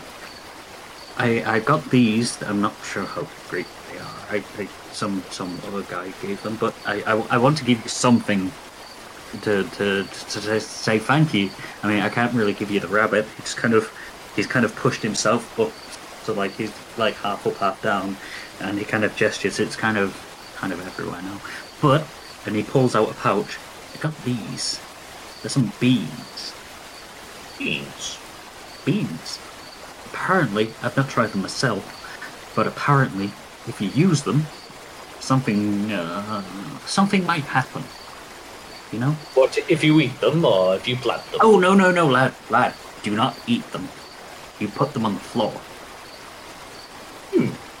Interesting. Gregor, Gregor, Yes. this this man is from Menel.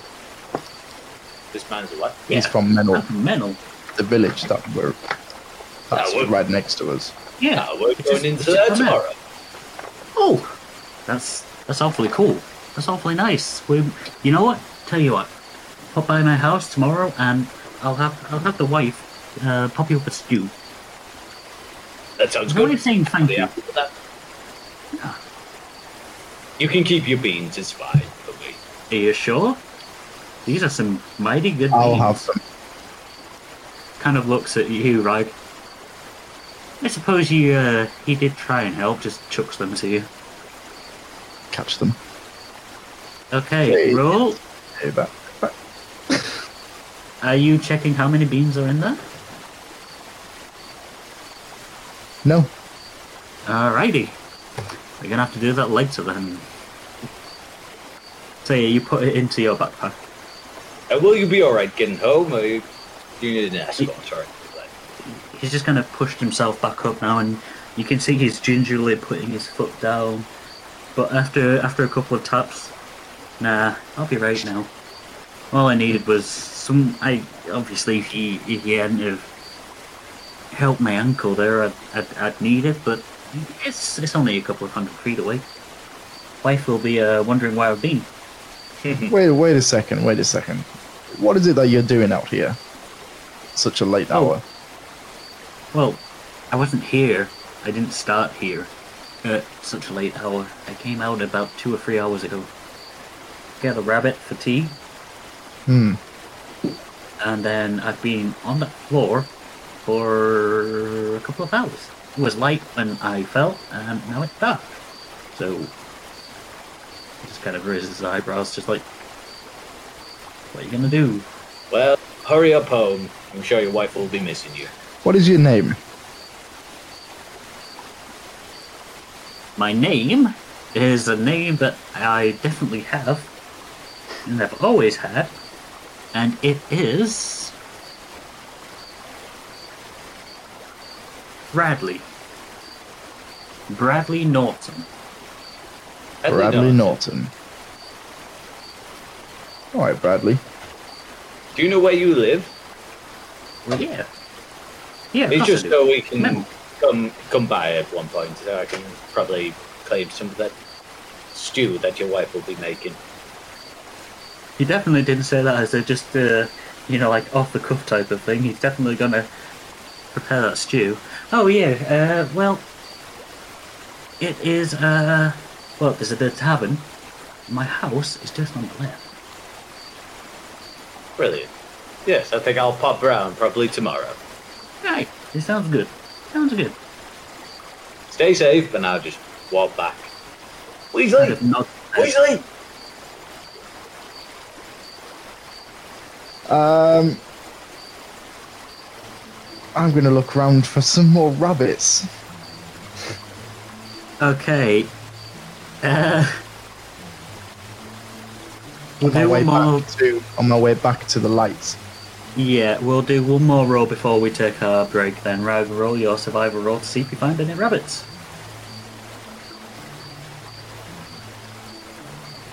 Eighteen. As you're heading back, you see a rabbit just bound out of the bushes in front of you. Um,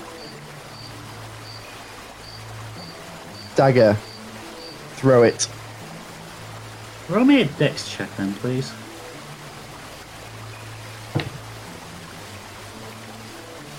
Eight.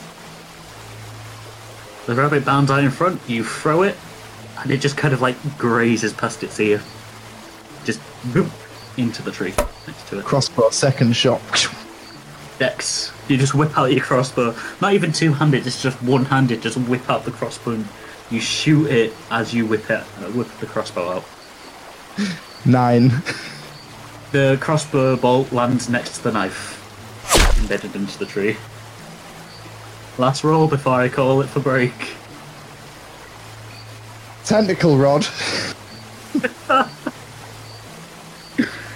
Three rubbery Alright. tentacles, all aimed at this rabbit. Ah, fucking hell, that is a. That is a deep cut, is that one? Fucking hell, yeah, roll to hit. Uh, pay each of them, I think, as well, so. Let's roll your first one. I'm just reading it. Um, each tentacle makes a melee attack roll with a plus nine bonus. I fucking hope you hit this rabbit with a plus nine. Twenty-six for the first one. You, you, you throw the dagger with your other hand. As you realise it's missed, you pull out your crossbow. You shoot it, but because of the whipping motion, it causes the bolt to go a bit too high and land next to the knife. As you realise that, you pull out the rod, the tentacle rod, and just slam it down. As it slams down, one of the tentacles unfurls, and kind of like, as it's unfurling, no, sorry, you pull it back, sorry, and it unfurls. And so you slam it down, one of the tentacles just hits the back of the rabbit's neck and just smashes it into the ground. The rabbit is not moving. Um, okay, I won't bother with you the other two. I'll just pull that back towards me Yeah. until I have the rabbit in my hands. Until what, sorry? Until I have the rabbit in my hands. Yeah, so you're kind of cautiously walking towards the rabbit. His back leg is still twitching slightly, but otherwise it's not moving. Yeah. Pick it up by its by its back legs Yep. and just give it a thump on its head. Roll a, roll a strength check. 21. You punch its head and its head explodes. But the rest of the body is still completely intact. That's one job done, I suppose.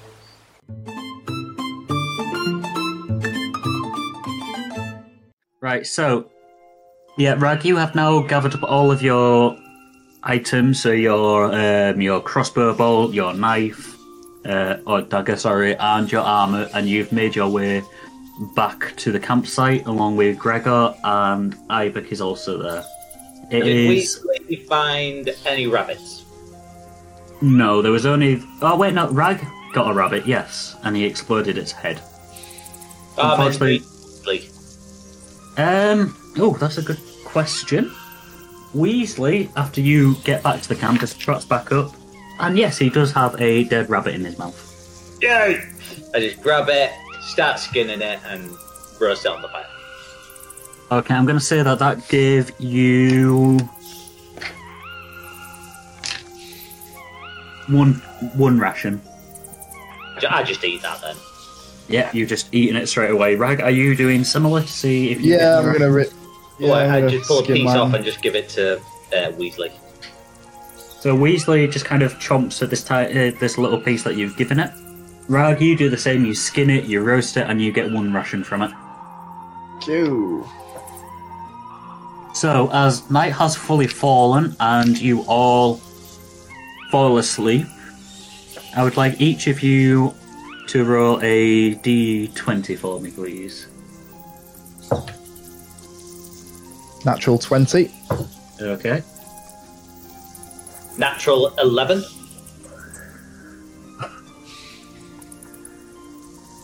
Nineteen. Okay, so Iyvak and Rag, you both wake up completely refreshed. You feel the best that you have felt. Well, Iyvak, you wake up feeling completely refreshed. You feel happy and everything. Rag, you wake up feeling the most refreshed you've ever felt in your life. Both Yeah. of you gain a point of inspiration. Hey. Gregor, you sleep less soundly. You do manage to go to sleep. You do get a decent night's of sleep, but you don't get any inspiration. Ah,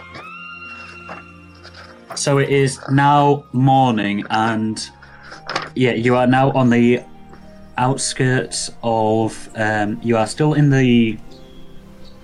Sorry, you are still in the like wooded area, but you are just on the outskirts of um, of the village of Menel. As you're all waking up and you're all getting up and packing away your tents and whatnot, Amrace is now in the centre, just addressing you all. He's just kind of walking up and down. There we are. Uh, we are to be heading into the uh, small settlement of Menel very, very shortly. I uh, would suggest if you have uh, any food that you wish to uh, imbibe upon, any drinks or anything like that, we uh, we do that now, so we are able to uh, pass through Menel. Unfortunately, due to our time, we are bang on schedule, as it were. We are unable really to stop in the uh, tavern or the store in Menel. However, uh, upon a successful expedition uh, into the temple, we will, we will of course be able to restock our supplies once we have left the uh, Mithril mines. that's absolutely fine. I'll be Very happy with that. Yes, Uh, I'll yes. consume one of my rations there then. Yep. So you have consumed a ration rag. You just kind of, you, you just take out the rabbit that you had roasted last night and just, just devour Yeah, it. I eat my last ration. Is that all of your rations gone now? Ah, look. Yes, that's all my rations gone. Well, let's hope that you don't take that long in the mines. It'll be fine. Either I've got of you- bag of tricks. that. Oh no, we've still not decided whether or not a um, creature from the bag of tricks counts as sustenance or not. Um, Ivor, have you, are you eating a ration as well? Yeah, I've had one of mine. Yeah, so yeah, all, all three of you are just kind of like sat around the dying campfire just eating. As you do, um, Raynor walks over to the three of you, just kind of crouches in between you all. So, I feel like there might be something that might scare these country hicks at the base of this mountain. Can any of you three take a guess as to what might scare a bunch of country hicks. You? I scare everyone here, but not me. No, no, I can play nicety nice if I need to. What is it that you said? We're gonna find. No, there's there's something. There's a member of our expedition group that Ah. might be a little frightful to a bunch of people that live at the base of a mountain. Do you know what that might be? Me? Rag? Are you just saying random words now? Well, I'm Dragonborn and he's Orc. You know, actually, you do make a good point. Huh. Maybe we dress you both up so you don't look so threatening. No, that's not actually what I was on about, but that is a good point. We'll be fine. We'll be fine. But no, I don't know what. Hmm. Your dragon, I'm talking about your dragon, Christ. I keep, I don't know who this Christ is. Keeps on coming back to me for some reason. Might be a minor deity or a magician. He's a very famous magician in Waterdeep. Are you, Javier. are you talking about the goblin? The Goblin Javier Christ. Yeah, he was. He was a hell of a person. But no, I'm talking about your dragon. Your dragon will scare people. He's a dragon. He's, Well, he's got his necklace He's on. got his necklace on. He's st- he's he's still a dragon. A dragon that's the size of a dog is still a dragon. Well, we can get into. I don't know, Gregor, fly above or something. I think he can follow us into the mines. Oh no, yeah, into the mines. Yeah, I mean, uh, I think he's more talking about going through the village first. If We don't really want to set a riot off and have people attacking us, do we? I mean, we could kill them all, and I personally would love to kill some country hicks. But that dickhead foo over there will be all like, "Oh hey, Raina, it's like the it's like the brothel all over again." The worst impression of Fu I've ever heard. I'm trying to do an impression of Foo. I'm letting you know how much of a wanker he is.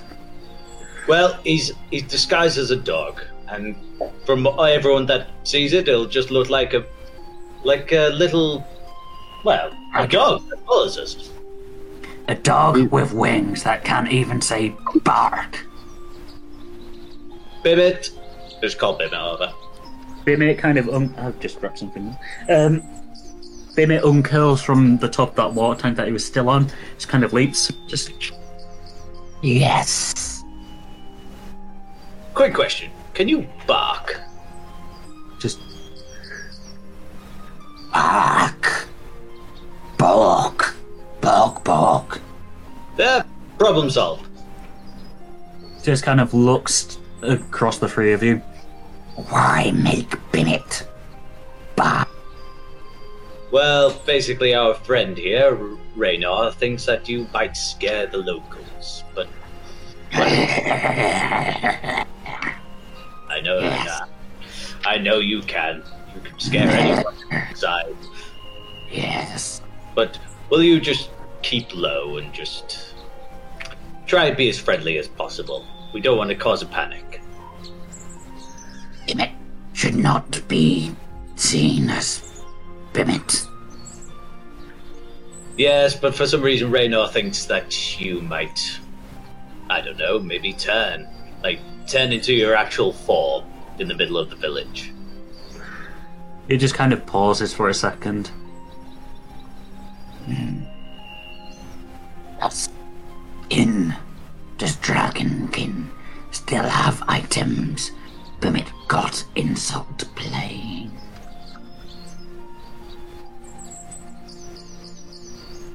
Totally fine. I don't know what you're worrying about. No, say, say that again. Sorry, you cut out for most of that.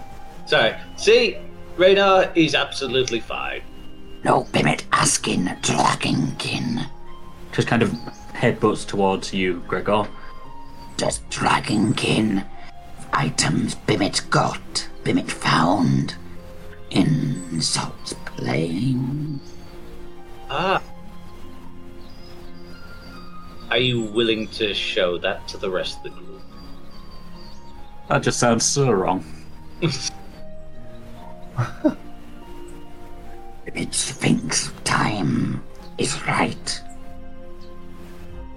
Plus, be funny. All right, Bimit, show him what you can do. So, do you what do you take out of your like satchel? Do you want to describe that to people? My satchel. Yeah, you know, like where you're holding your items and stuff like that. All right, I pull out. Uh, See if you were paying attention during that. satchel. The red. I pull out the red gem. Not that. The, the things that Bimit picks up during his little one to one with you.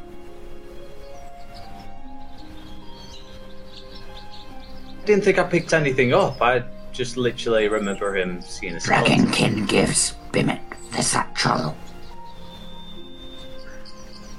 satchel. Yeah, he, he's basically asking for your bag that's got the stuff in it. Oh, oh, You- okay. Yeah, I just give him to it. Yeah. Yeah, so Bimit just kind of like tentatively just kind of like bites onto Bo- onto this satchel, and Rag and Iyvak, you see Bimit just kind of trot away into the forest. You lose sight of him. Where's he going? You'll see. You'll see. So after about ten or fifteen minutes pass, um, Amrius and Ebchar are still, you know, telling you all to basically start packing up and everything like that. Uh, I'm assuming you guys are packing up. Yes. Yeah. Yes.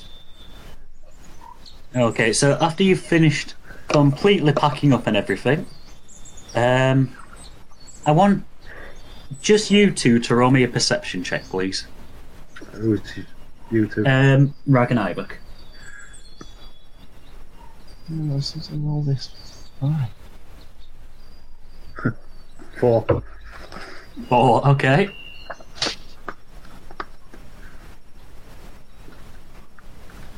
Sixteen. Okay, that I can work with. So, Ivor, you're still just kind of pretty much focused on packing your stuff away. You you spent a bit of time meditating before you started packing away, trying to find your zen again. So you're running slightly behind. Um, however, Rag. Sorry, frog in my throat there. Rag, you've already packed all your stuff away, and you're still wondering where the hell Bimit may have gone. Hmm. So you're looking out into the forest itself, and you actually take a couple of steps out in towards the forest, and as you do, you see someone start to approach you. Looks to be a human, or a humanoid type of figure. Who goes there? As you say that, they walk further into view, and just you can see on their face there's a big smile on their face. This person is standing around about six foot tall, so just a bit shorter than you, give or take. And they are really quite they're quite muscular. The person has some spiky bright red hair. Seems to be about medium length, down to about their shoulders, but it kind of falls up and over their face just around their eye. Their eyes themselves are icy blue, and they've got quite an angular face with a broad chin. And they are wearing a simple cotton spun shirt, which is fastened with black cords, and they've got some black trousers on, but no shoes. And slung over their shoulder is what you recognise as um, Gregor's satchel. I recognise that as Gregor's satchel. Yes, you do. You've been around Gregor enough to recognise it instantly. Hey, what are you doing with Gregor's satchel? Who are you? Another smile as they take another step towards you. I'm. I am a little offended, Ragnarok, that you don't recognise me. I am a little different now, but Walk towards him and just. Thank you. Just grab my satchel. Yeah, he just hands the satchel straight to Gregor. I I'm just guessing love. they've not figured it out yet. No, I don't think Can they I? have. wait, Can I? Do I not recognize this person? Uh, roll me uh, a wisdom check, please. One. A natural one, or It's a normal one. you have never met this person. You've never seen this person in your life. Yeah, I, I don't follow.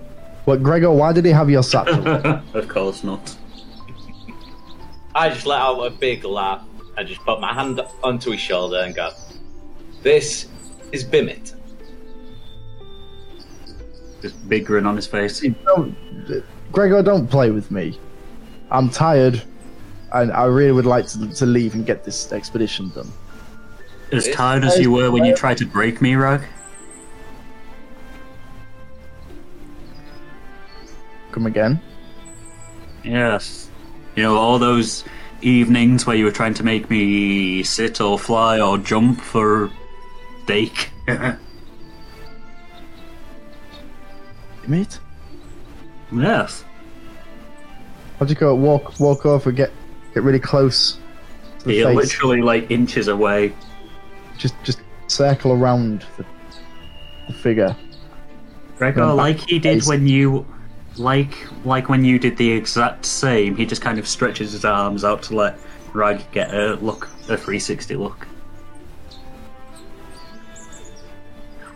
Bimit? Is it? No. Yes. No. Is it that hard to believe? Do you?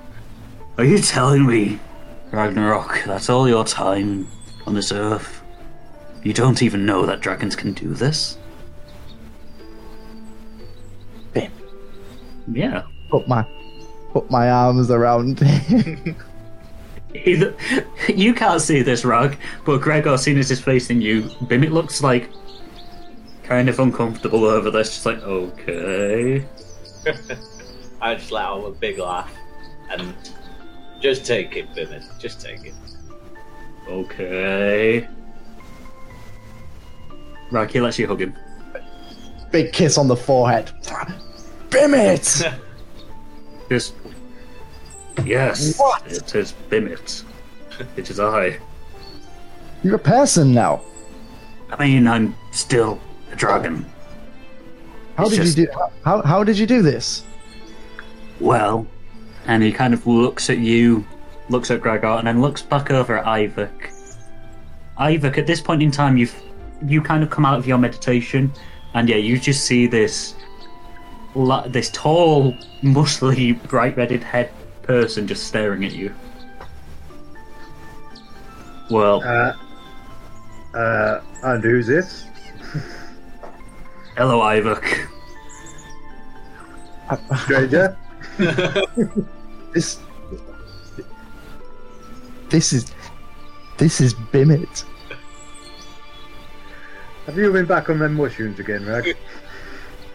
I've It's never tr- been, I've it's never true, been on Ivor. mushrooms. Ivor. This is Bimit. It's this is Bimit. Okay, Bimit, Bimit. I'm so sorry for what I did to you. Mhm. All I wanted, Rag, was to be seen as an equal member of this group. When we first met, we were. You told me, and Iyvak told me, that we would be in this together, not as a pet, not We as are, a weapon. we are, we are in it in this together. You made Sorry. me feel like I was a pet or a weapon. I know. I know I did. Yeah, I must have nodded off in my meditation because this must. I must be asleep right now. Iyvak, you are not asleep. I do understand how this this might be confusing to one who is not of dragon. But my kind, when we reach a certain age, a certain level of power, we're able to do these things. I'd already reached it earlier when you when you both so kindly started feeding me gold. However, it took time for my mind just kind of pushes towards his temples, for my mind to actually catch up with my body. It wasn't until I was high above the sky with Gregor that that finally happened and it all clicked. My kind have the ability to take on the form of a human. Only once per day, but it can last as long as I want it to. Madness. What, all day? Theoretically, yes. Look at that So- face. So theoretically, you could stay human indefinitely. I would turn back into a dragon whenever I slept. And of course, I don't quite have the same. Well, I have a lot of the strength I did. Just kind of like. Oh, you can't see that on the camera? Just kind of like clenching his hand. I have a lot of the strength I did. And. Well, I don't know if I could breathe fire still, but I certainly can't take flight like this. So there are limitations. Yes, but certainly handy nonetheless. How long? Well, what what what happens now then? What um, are you still part of our crew? I am part of the crew if I am an equal part of the crew, yes. If I am not a pet, if I am not a weapon, then I will be happy to journey with you as I find out more about my kind and about my history. Yeah, indeed. It seems like we all need to find out about your kind and your history. I would agree there. Bimit, Yes? please take this. I'm going to get my I was gonna say, what is this? hand the crystal, this, this crystal I've got out of my backpack. Please take this as a token of my apology. And I hope that Um, we forward as as Is, an equal party once more. is it just a normal? Is not just? Is it just a normal crystal? Is it a normal crystal? Is it like a magical one, or Um, it's well, how I've got it here. Arcane Focus is a special item designed to channel the power of arcane spells. Can be used So as it's- spellcasting focus as described in the spellcasting. Ah, okay, so it's, it's a spell casting focus. common crystal on the arcane focus. Yeah. Uh, okay, okay. I just wanted to make sure that it wasn't you know, like he takes the crystal and boom, he's he's now dead. So yeah, no, he, you you reach out and you like hold out the crystal to him, and he just smiles. He picks it up, just like weighs it in his hand. Thank you, Rag, but um, I can't accept this. I don't have a bag, and dragons don't have pockets. But I appreciate the gesture all the same. Maybe one day, if I have a hoard or a place of my own to call my own, I will take this gift back. But for now, I I entrust it to you for safekeeping. Thank you, thank you. Yeah, maybe we, we can put a we could put a necklace around it or something, some rope, and you can wear it around your neck when you fly. Something to remember it. Well, unless you're about to pass away anytime soon, I don't really see the need to remember you. Perfectly possible. he just he hears that. yes, this group is quite wily like that. I have a reputation. Glare at Iyvak. Oh, I know about that reputation, Rag. I've been there for a lot of it. Would you still be doing things for steak then, or has that a time gone now? Oh, I'm Ivor, uh, despite regardless of the form I take. I'll never say no to a good steak. I realise that I rhymed that there, and that was not intentional. I'm not the bard here. Well, we are all out of stakes. Bimit. So then I look at. R- Is Reynard knows this? Uh, that's a damn good question because you are all you're close to the campsite yourself, but you have all like stepped away from it. Reyna has not seen this yet. No, he's like he's pretty much packed everything away. He's got his rucksack back on, and he's with the rest of the group about to set off. Reynard, What?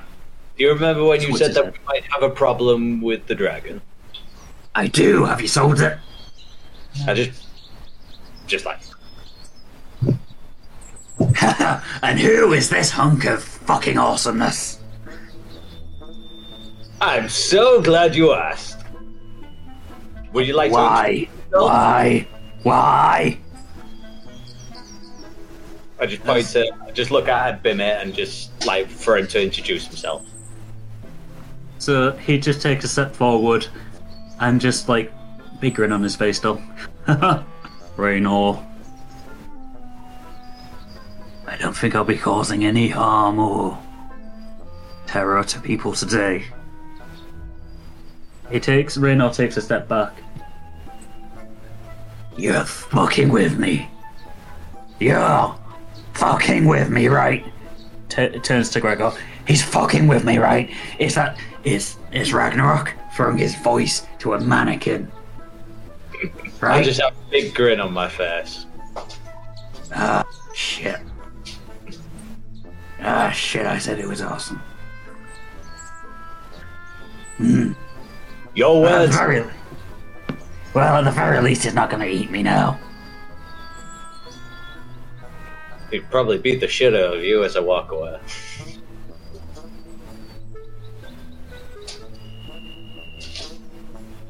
Okay, I heard that. Yeah, Raynor's just like, okay, I heard that. Come on, let's go then. Oh, to, to be honest, actually, before we go, I just turned to Bimit. It's like, uh, do you need any weapons or anything like that when you're in this form?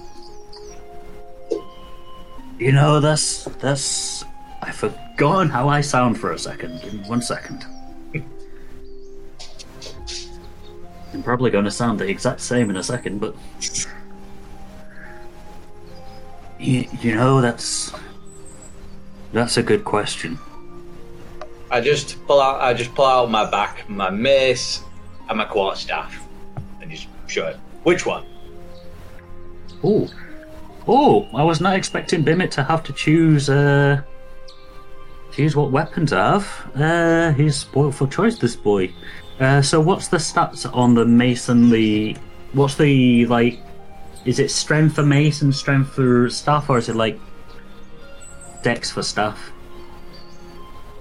How do I see that? Literally got.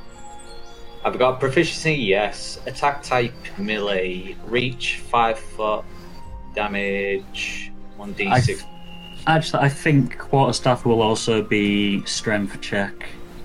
It's, it's both. It's, both- it's all bludgeoning. Yeah, it's all bludgeoning. Yeah, I was gonna say I'll just double check. Uh, I should know this off the top of my head, admittedly. Um. Okay, so Bimit kind of like just smiles again and just grabs the mace off you. Now you're armed. Hmm. I have to say, it's just kind of raises the mace and just swings it around a little bit to get a feel for it. Having a weapon isn't quite what I expected it to be. it's weird when it's not your own flesh and blood which is the weapon. Well, you can use it for protection if you need it. That's if you need it. I appreciate that. And he just kind of stirs out on his back. Right? Shall we off? Shall we be off? Yes. Yes. It's just saying this and you join, rejoining the group, you just hear Raynor again. Right, have we all stopped gawking at the human dragon? Can we leave? Let's go. Let's go.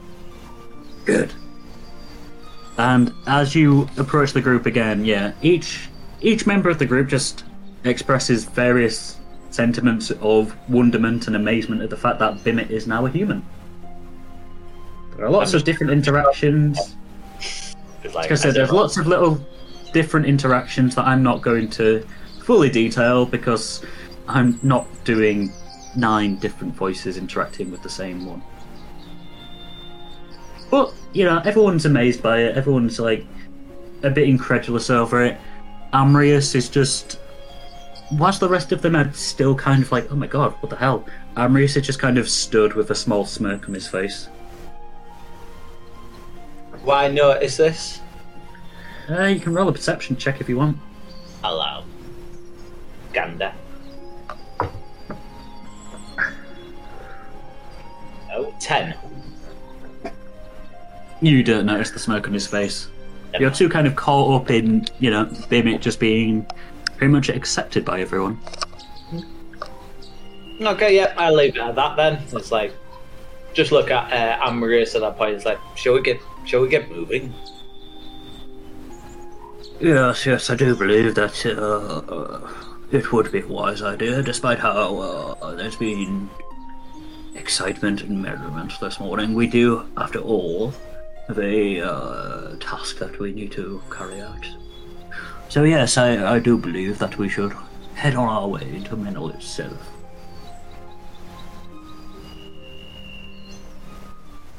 Okay, I've got my things. Yeah, with that, you all set off again, and within five or so minutes, you start exiting the road, uh, the woods, and you see that you are still following the road. And as you follow the road to the exit of the forest, you see that you're almost at your destination. The mountains of Menel Peaks, pretty much looming directly over you. The road continues, and to Rag and Gregor's surprise, not Iyvak though, there is a small settlement at the base of the mountain. And as you approach the settlement itself, in the early mid hours of the morning, the sound of life fills your ears as you hear the denizens of the settlement just working and just living their life generally. There's a couple of people just um, logging large amounts of wood. There's some others that are just walking in between houses. Some look like they are um, walking sheep and stuff out, and they're kind of like passing you as you go by, looking like they might be heading towards other fields. At the moment, you're walking down a dirt road, which is pretty much well worn, and as you are making your way down, as you are all just kind of walking side by side, you see that as opposed to the trees that were behind you, like the redwoods and whatnot, these are all pine trees. Some of them are still fully intact, others have been sawn down, and as you are starting to approach the village itself, with um, multiple shacks, wooden shacks around everywhere, the smell of pine and burning wood and food kind of like just fills your nostrils. Hmm. Interesting smell. Yes, like- yes, this, Is this like a mill village or something? ah, yes, very similar, as you can see. Uh, Amaris kind of gestures to the sides. These are uh, some very special kind of trees that only grow around the mountainous regions, and uh, the people of Menel make their trade by uh, utilizing these trees in various manners. He's continuing to walk and is now pretty much almost approaching the settlement itself. And as he does, he kind of like points towards the uh, shacks. And as he does, you can see that each of these shacks seem to be made out of the same type of wood that uh, the trees are made out of. They're quite small, but they are constructed very well, and each of them are in very, very good shape. Like some of the other villages that you've been to, the wood seems slightly frayed or cracked, whereas the pine wood on these are all in impeccable like shape. They've been treated and dyed, so the colour is slightly darker than usual, and all of the roofs are thatched. And in front of them, on the doorways, you can see that there are some metal cages just hung in front of the doorways. Looks like they've got their lives easy here. Well, I'd say easy, but look like they work, where they're hard working, but they live a good life.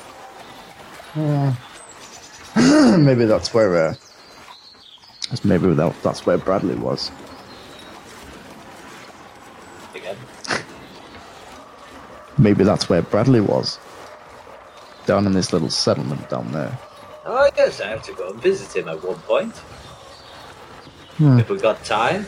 I think on the way back when we uh, maybe we can grab a couple of rations from him at least. Ah, good point. Good point. I was the one that healed his leg. I mean, he sprained ankle. I'm the one that did all the shit, Rag. You did nothing. You just made it worse. I'm going to go and ask him a big, ask him a big conversation about his his life and his backstory soon. So In around about four or five sessions, when someone has had time to flesh it out, before the end of this session, possibly. that's not going to happen.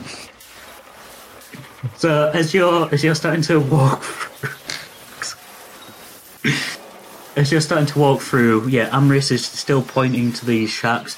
Yes, yes. Uh, the the people of Menel, like I say, make their trade here, and uh, in fact, their houses are a testament to the finery of the wood that is here. They do trade wood with people who pass in, pass out. They do actually supply uh, Zextants with a small amount of wood per month.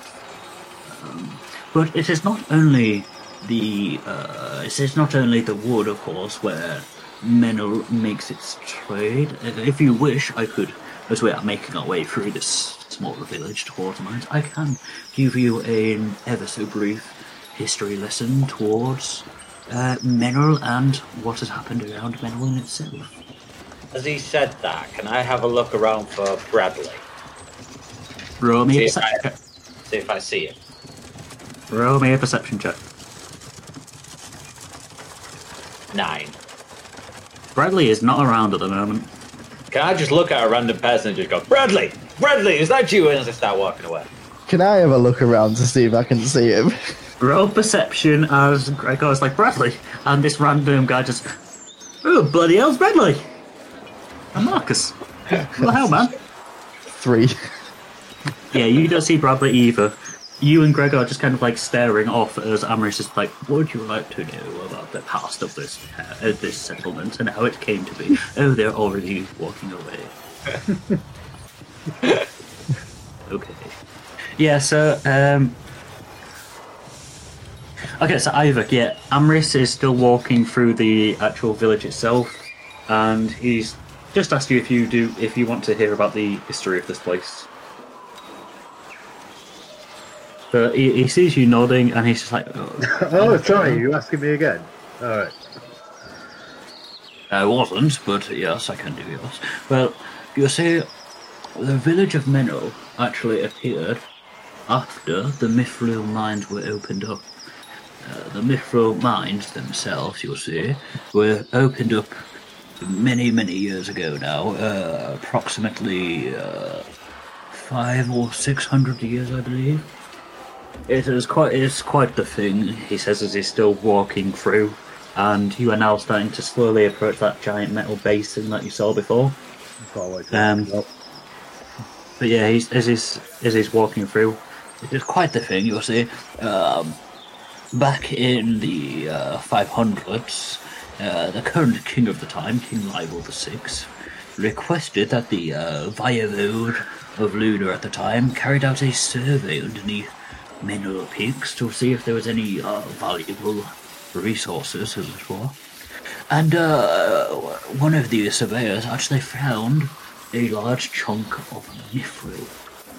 So of course, of course, uh, the uh, the king uh, gave permission to the voivode to create a mine, the mithril mines that is, and just shy of a year later, the mithril mine officially opened, and many of the nearby elves, uh, of the wood elves in the nearby forest, volunteered. However, unfortunately for them, not many of them were able to find any mithril at all. Just about to say, why trade in trees if you have mithril? Well, that is quite. That is quite. That is quite right. Yes, uh, it, it, it wasn't to be found out until later that a theory appeared that the mithril that they found was uh, actually due to a local thief who had stolen some from some stores and had buried it there for safekeeping. But of course, of course, the Voivode couldn't simply shut down the uh, mines. Uh, it would look, it would look ridiculous for them to be all like, "Oh, we we spent hundreds, thousands of pieces of gold and platinum opening this place." So instead, they uh, they told the elves to continue uh, digging. Uh, and after some time, the elves actually managed to find crystals. And uh, these crystals, uh, I believe you are acquainted with them. Myself, yourself, uh, and the rest of the uh, Solomnari are acquainted with these crystals. They are the new mine crystals. New mine from here? Yes, yes. Well, uh, there has been various theories about it. Um, one of the theories is that these crystals are just normal crystals, but something about the, the elves that work in the mines give them power, you see. However, uh, jumping forward a little bit, just as a slight spoiler, the crystals are now inert. The uh, crystal elves do something to make the uh, new mine crystals inert. You'll see, uh, the, the new mine crystals are tied towards the Fae, and as you well know, the worship of Fae and Fae items have been outlawed within Ixon for for many a century now. Indeed. Let's reel back a little bit here, though. Yes, If- yes, of course, of course. If we're going into those mines, Yes, and there are new mines in there, yes. I understand the ones that the elves have found inert, but what about the ones that haven't been found yet? You see, that is the great mystery of it. We are unsure if the crystals th- that are found, when they are found, are they inert? Or uh, are, are they powered? Is it the crystal elves themselves that somehow give the crystals their powers? Or are they naturally powered? I just asked because not me alone, but many of us in this party rely on certain tactics that involve magics and whatnot. Oh, of course, be- of course. Be rather disadvantageous if we just suddenly lost all our powers if we got in some strife down there. Yes, of course. Well, uh, I'm afraid I do not quite know myself. I've never actually been into the uh, Mithril mines myself. Um, but uh, if it is the theory that the uh, Crystal Elves give them their powers, then you should be quite alright. And remember, of course, Iyvak, that not all new mine crystals are the same. It is only the pink new mine crystal that uh, renders one magicless. Oh. Okay. Nonetheless, though, we, we carry on uh, with our timeline here. Uh, around about uh, two years after they started finding the uh, new mine crystals within the Mithril mines, the crystal elves started burrowing further and further in. And uh, after hearing rumours of the Voivode dispatching elite guards to uh, rectify the issue, we shall say, of Fey items, the uh, Crystal Elves actually sealed off the entrance to the Mithril Mines. For reasons? Uh, they did not wish for the uh, guards to enter the Mithril Mines and slaughter them all for uh, excavating Fey relics, as it were. You see, uh, uh, possession, harboring of Fey, uh, items back in those days was. Uh, it is already forbidden, but back then it was forbidden by the threat of death. So, to preserve themselves and their own cultures, they uh, decided to seal themselves in. And of course, with the long lifespan of elves, uh, it was seen as a, uh, a good strategy by them. So they've sealed themselves in now. No, no, no, no. They did for quite some time. Uh, around about a hundred years or so later, the first settlers uh, realized that, or thought, that the crystal elves would not leave the sealed mines, so they began to build shacks around, and these are the very shacks that you see around before you now. And eventually, a small settlement, this very settlement, was formed. A century passed, and finally the uh, Crystal Elves unsealed the mines. And contact was established within uh, Menel. Uh, it was uh, not. It was not an easy time for anyone, but uh, in the two year, 200 years that have passed since then, uh, um, many of the elves, or well, at least some of the elves, are spotted out of the of the mines and within Menel itself, and there are rumors that uh, that that various members of Menel are actually permitted inside the inside the Mithril mines to trade various items and minerals for inert crystals. Are Yes. we? Are we able to go in? Anyone is able to uh, enter into the Mithril mines, whether or not one is permitted further access beyond the uh, top level. That is the level where um, trade would happen for the for the depowered new mine crystals. Well, we will have to uh, make our case to the, uh, the leader of the Crystal Elves concerned. Ah, politicking. It is less politicking, Ivor, uh, than it is just letting them know that we know there is a large building within their minds that should not be there, and we uh, aim to remove it for them.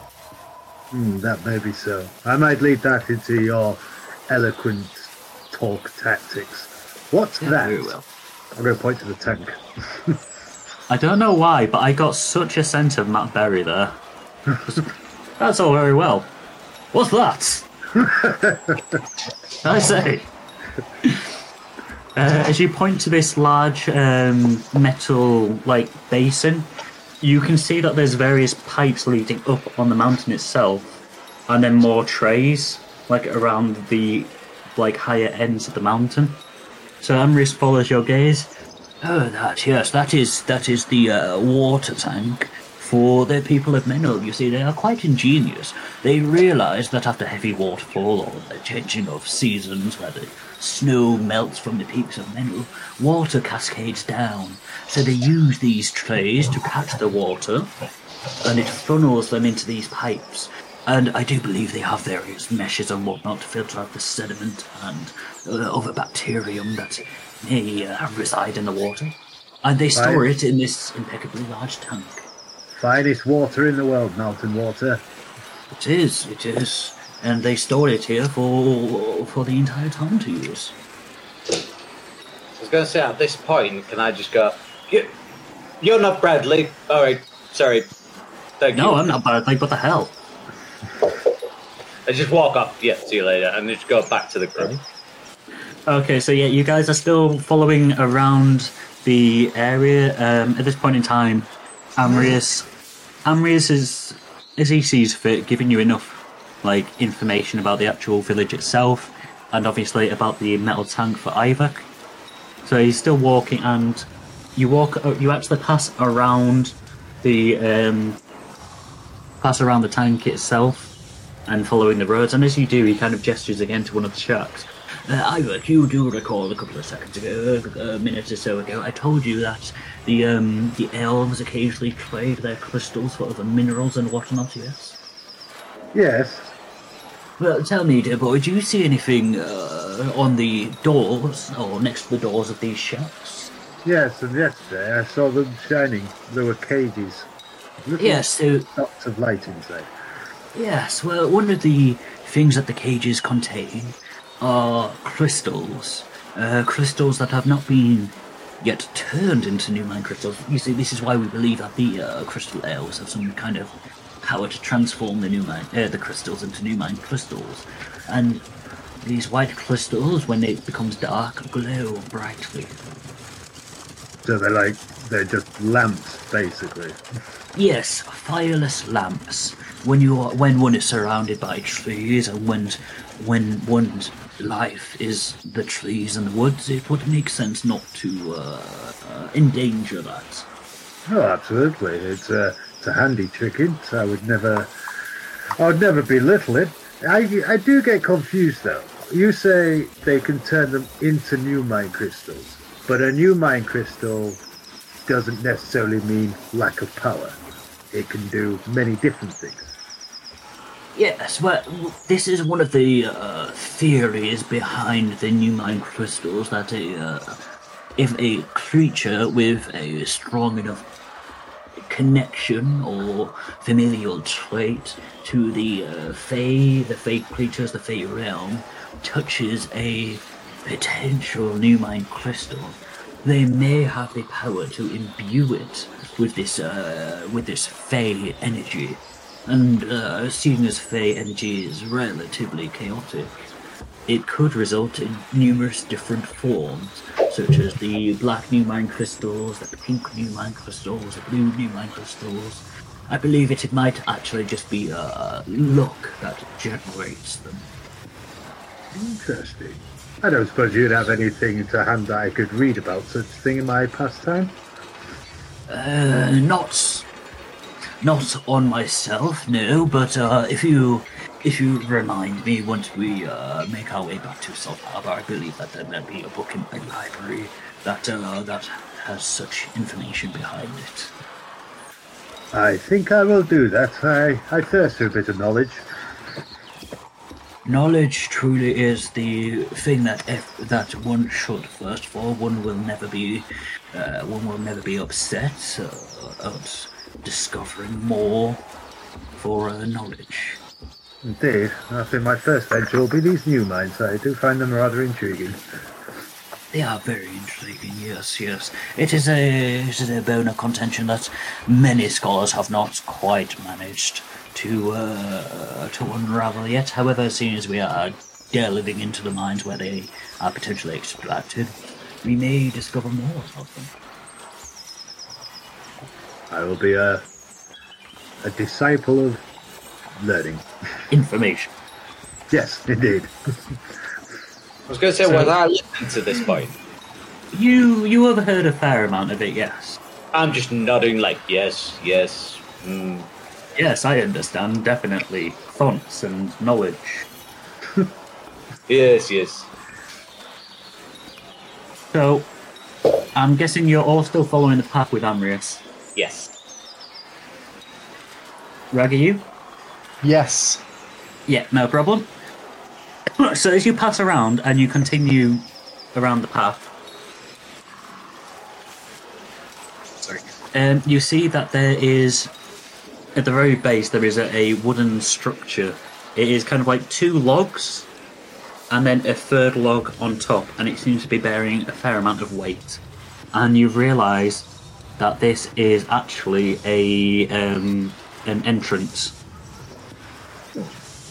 Is this the- Say that again, sir. Is this to the mines? Uh, yes, yes, I do believe that this might actually be uh, towards the mine. It's uh, the entrance to the mines itself. Uh, if you look here, and he's trying to approach the actual like entrance itself, he points to both sides, and there is a crystal embedded into the wall, and it gives off like a calming white light. If you see here, we are, I believe we are right tracks, and entering in is probably our uh, our best course of action. Well, lead on, Ambrose. I'll follow you. Mine. Luckily, one does not need to speak friend and enter, one can just enter. I'm sorry, I've always wanted to do that. That is quite alright. there are tales, there are rumours of various dwarven mines where one must solve riddles to even enter. Well, It's a strange compulsion, but I'm rather content now I've done such. Okay. So, as you pass by the wooden structure, which is acting as the mine entrance, you notice that the rough path that you were following begins to almost immediately descend. But despite this sudden incline, there is still a fair amount of light that is given off by the numerous crystals that are embedded into the wall at various points. Each of them giving off kind of like an artificial, harming white light. Um, as you look behind you at first, you can still see daylight passing through just above you. But as you all continue to plod through, you can no longer see the entrance, and all aspect of natural light has been extinguished. And all that there is left is the artificial light of the crystals. At first, the crystals themselves seemed calming but that was only whilst there was still sunlight passing through. With all sunlight gone and the artificial light being all that you see, it's almost slightly unsettling. It's unnatural. The sounds from above ground start fading as well. You can no longer hear the noises of the denizens of Menel, and it fades out completely. The calls of the birds that you could previously hear, along with the rustling of the trees, they all fade away too. Until eventually all that's left, the only noises that are permeating silence, are those of your footsteps, just shuffling along, and the occasional clank of your armour. And of course, the occasional groan from shifting dirt above you as you continue heading further and further down. The air is still quite stale, but there does seem to be a slight breeze that seems to be leading you further downwards. You are still walking, and each of you seems to have forgotten how long you've been in here for. Time seems to both expand and contract. It feels like you've only been here for minutes, and yet at the same time, you are starting to forget already what the outside world even looks like, smells like, sounds like. You're unsure if you've been walking for minutes or hours. The wind picks up a bit more, still leading you further down. And as you begin to wonder if you will ever actually find an exit through this artificially brightly lit tunnel, you come out into a large, expansive, symbol, uh, single chamber cavern.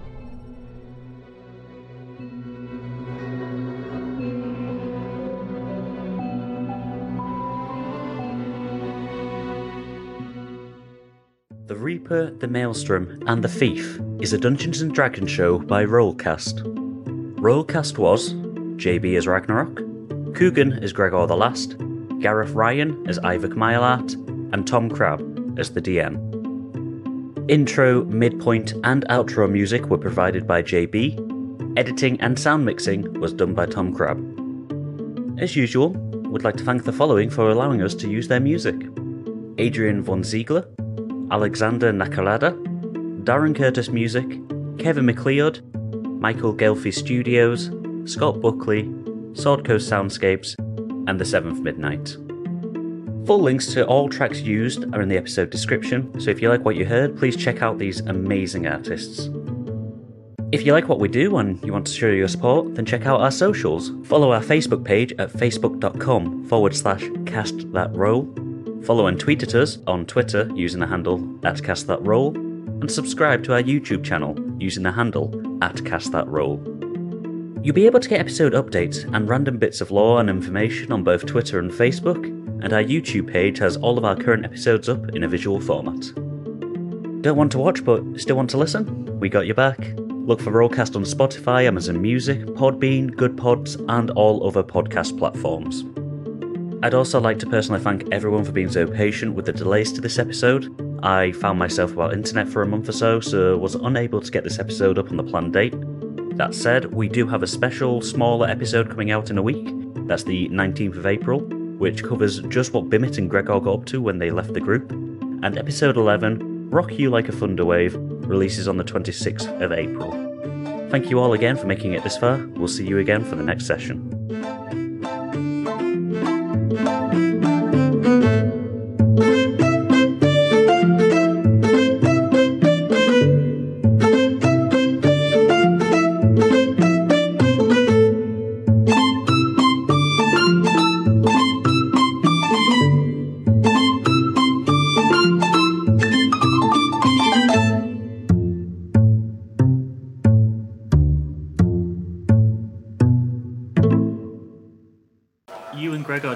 staring off as Amaris is like, What would you like to know about the past of this uh, this settlement and how it came to be? Oh, they're already walking away. okay. Iyvak, would you like to hear about the history of this settlement? Nah, it's okay. kind of looks straight at the camera, just flick once at the camera. Very well, let us just make our way through the village. There's some good world building here that you are missing out on, but nonetheless, let us continue. So, sorry, I, other I, people talk about sorry, I jest. Of course, I'd like to. when other people talk about other podcasts and it's great world building. It is normally because one is allowed to talk about the world.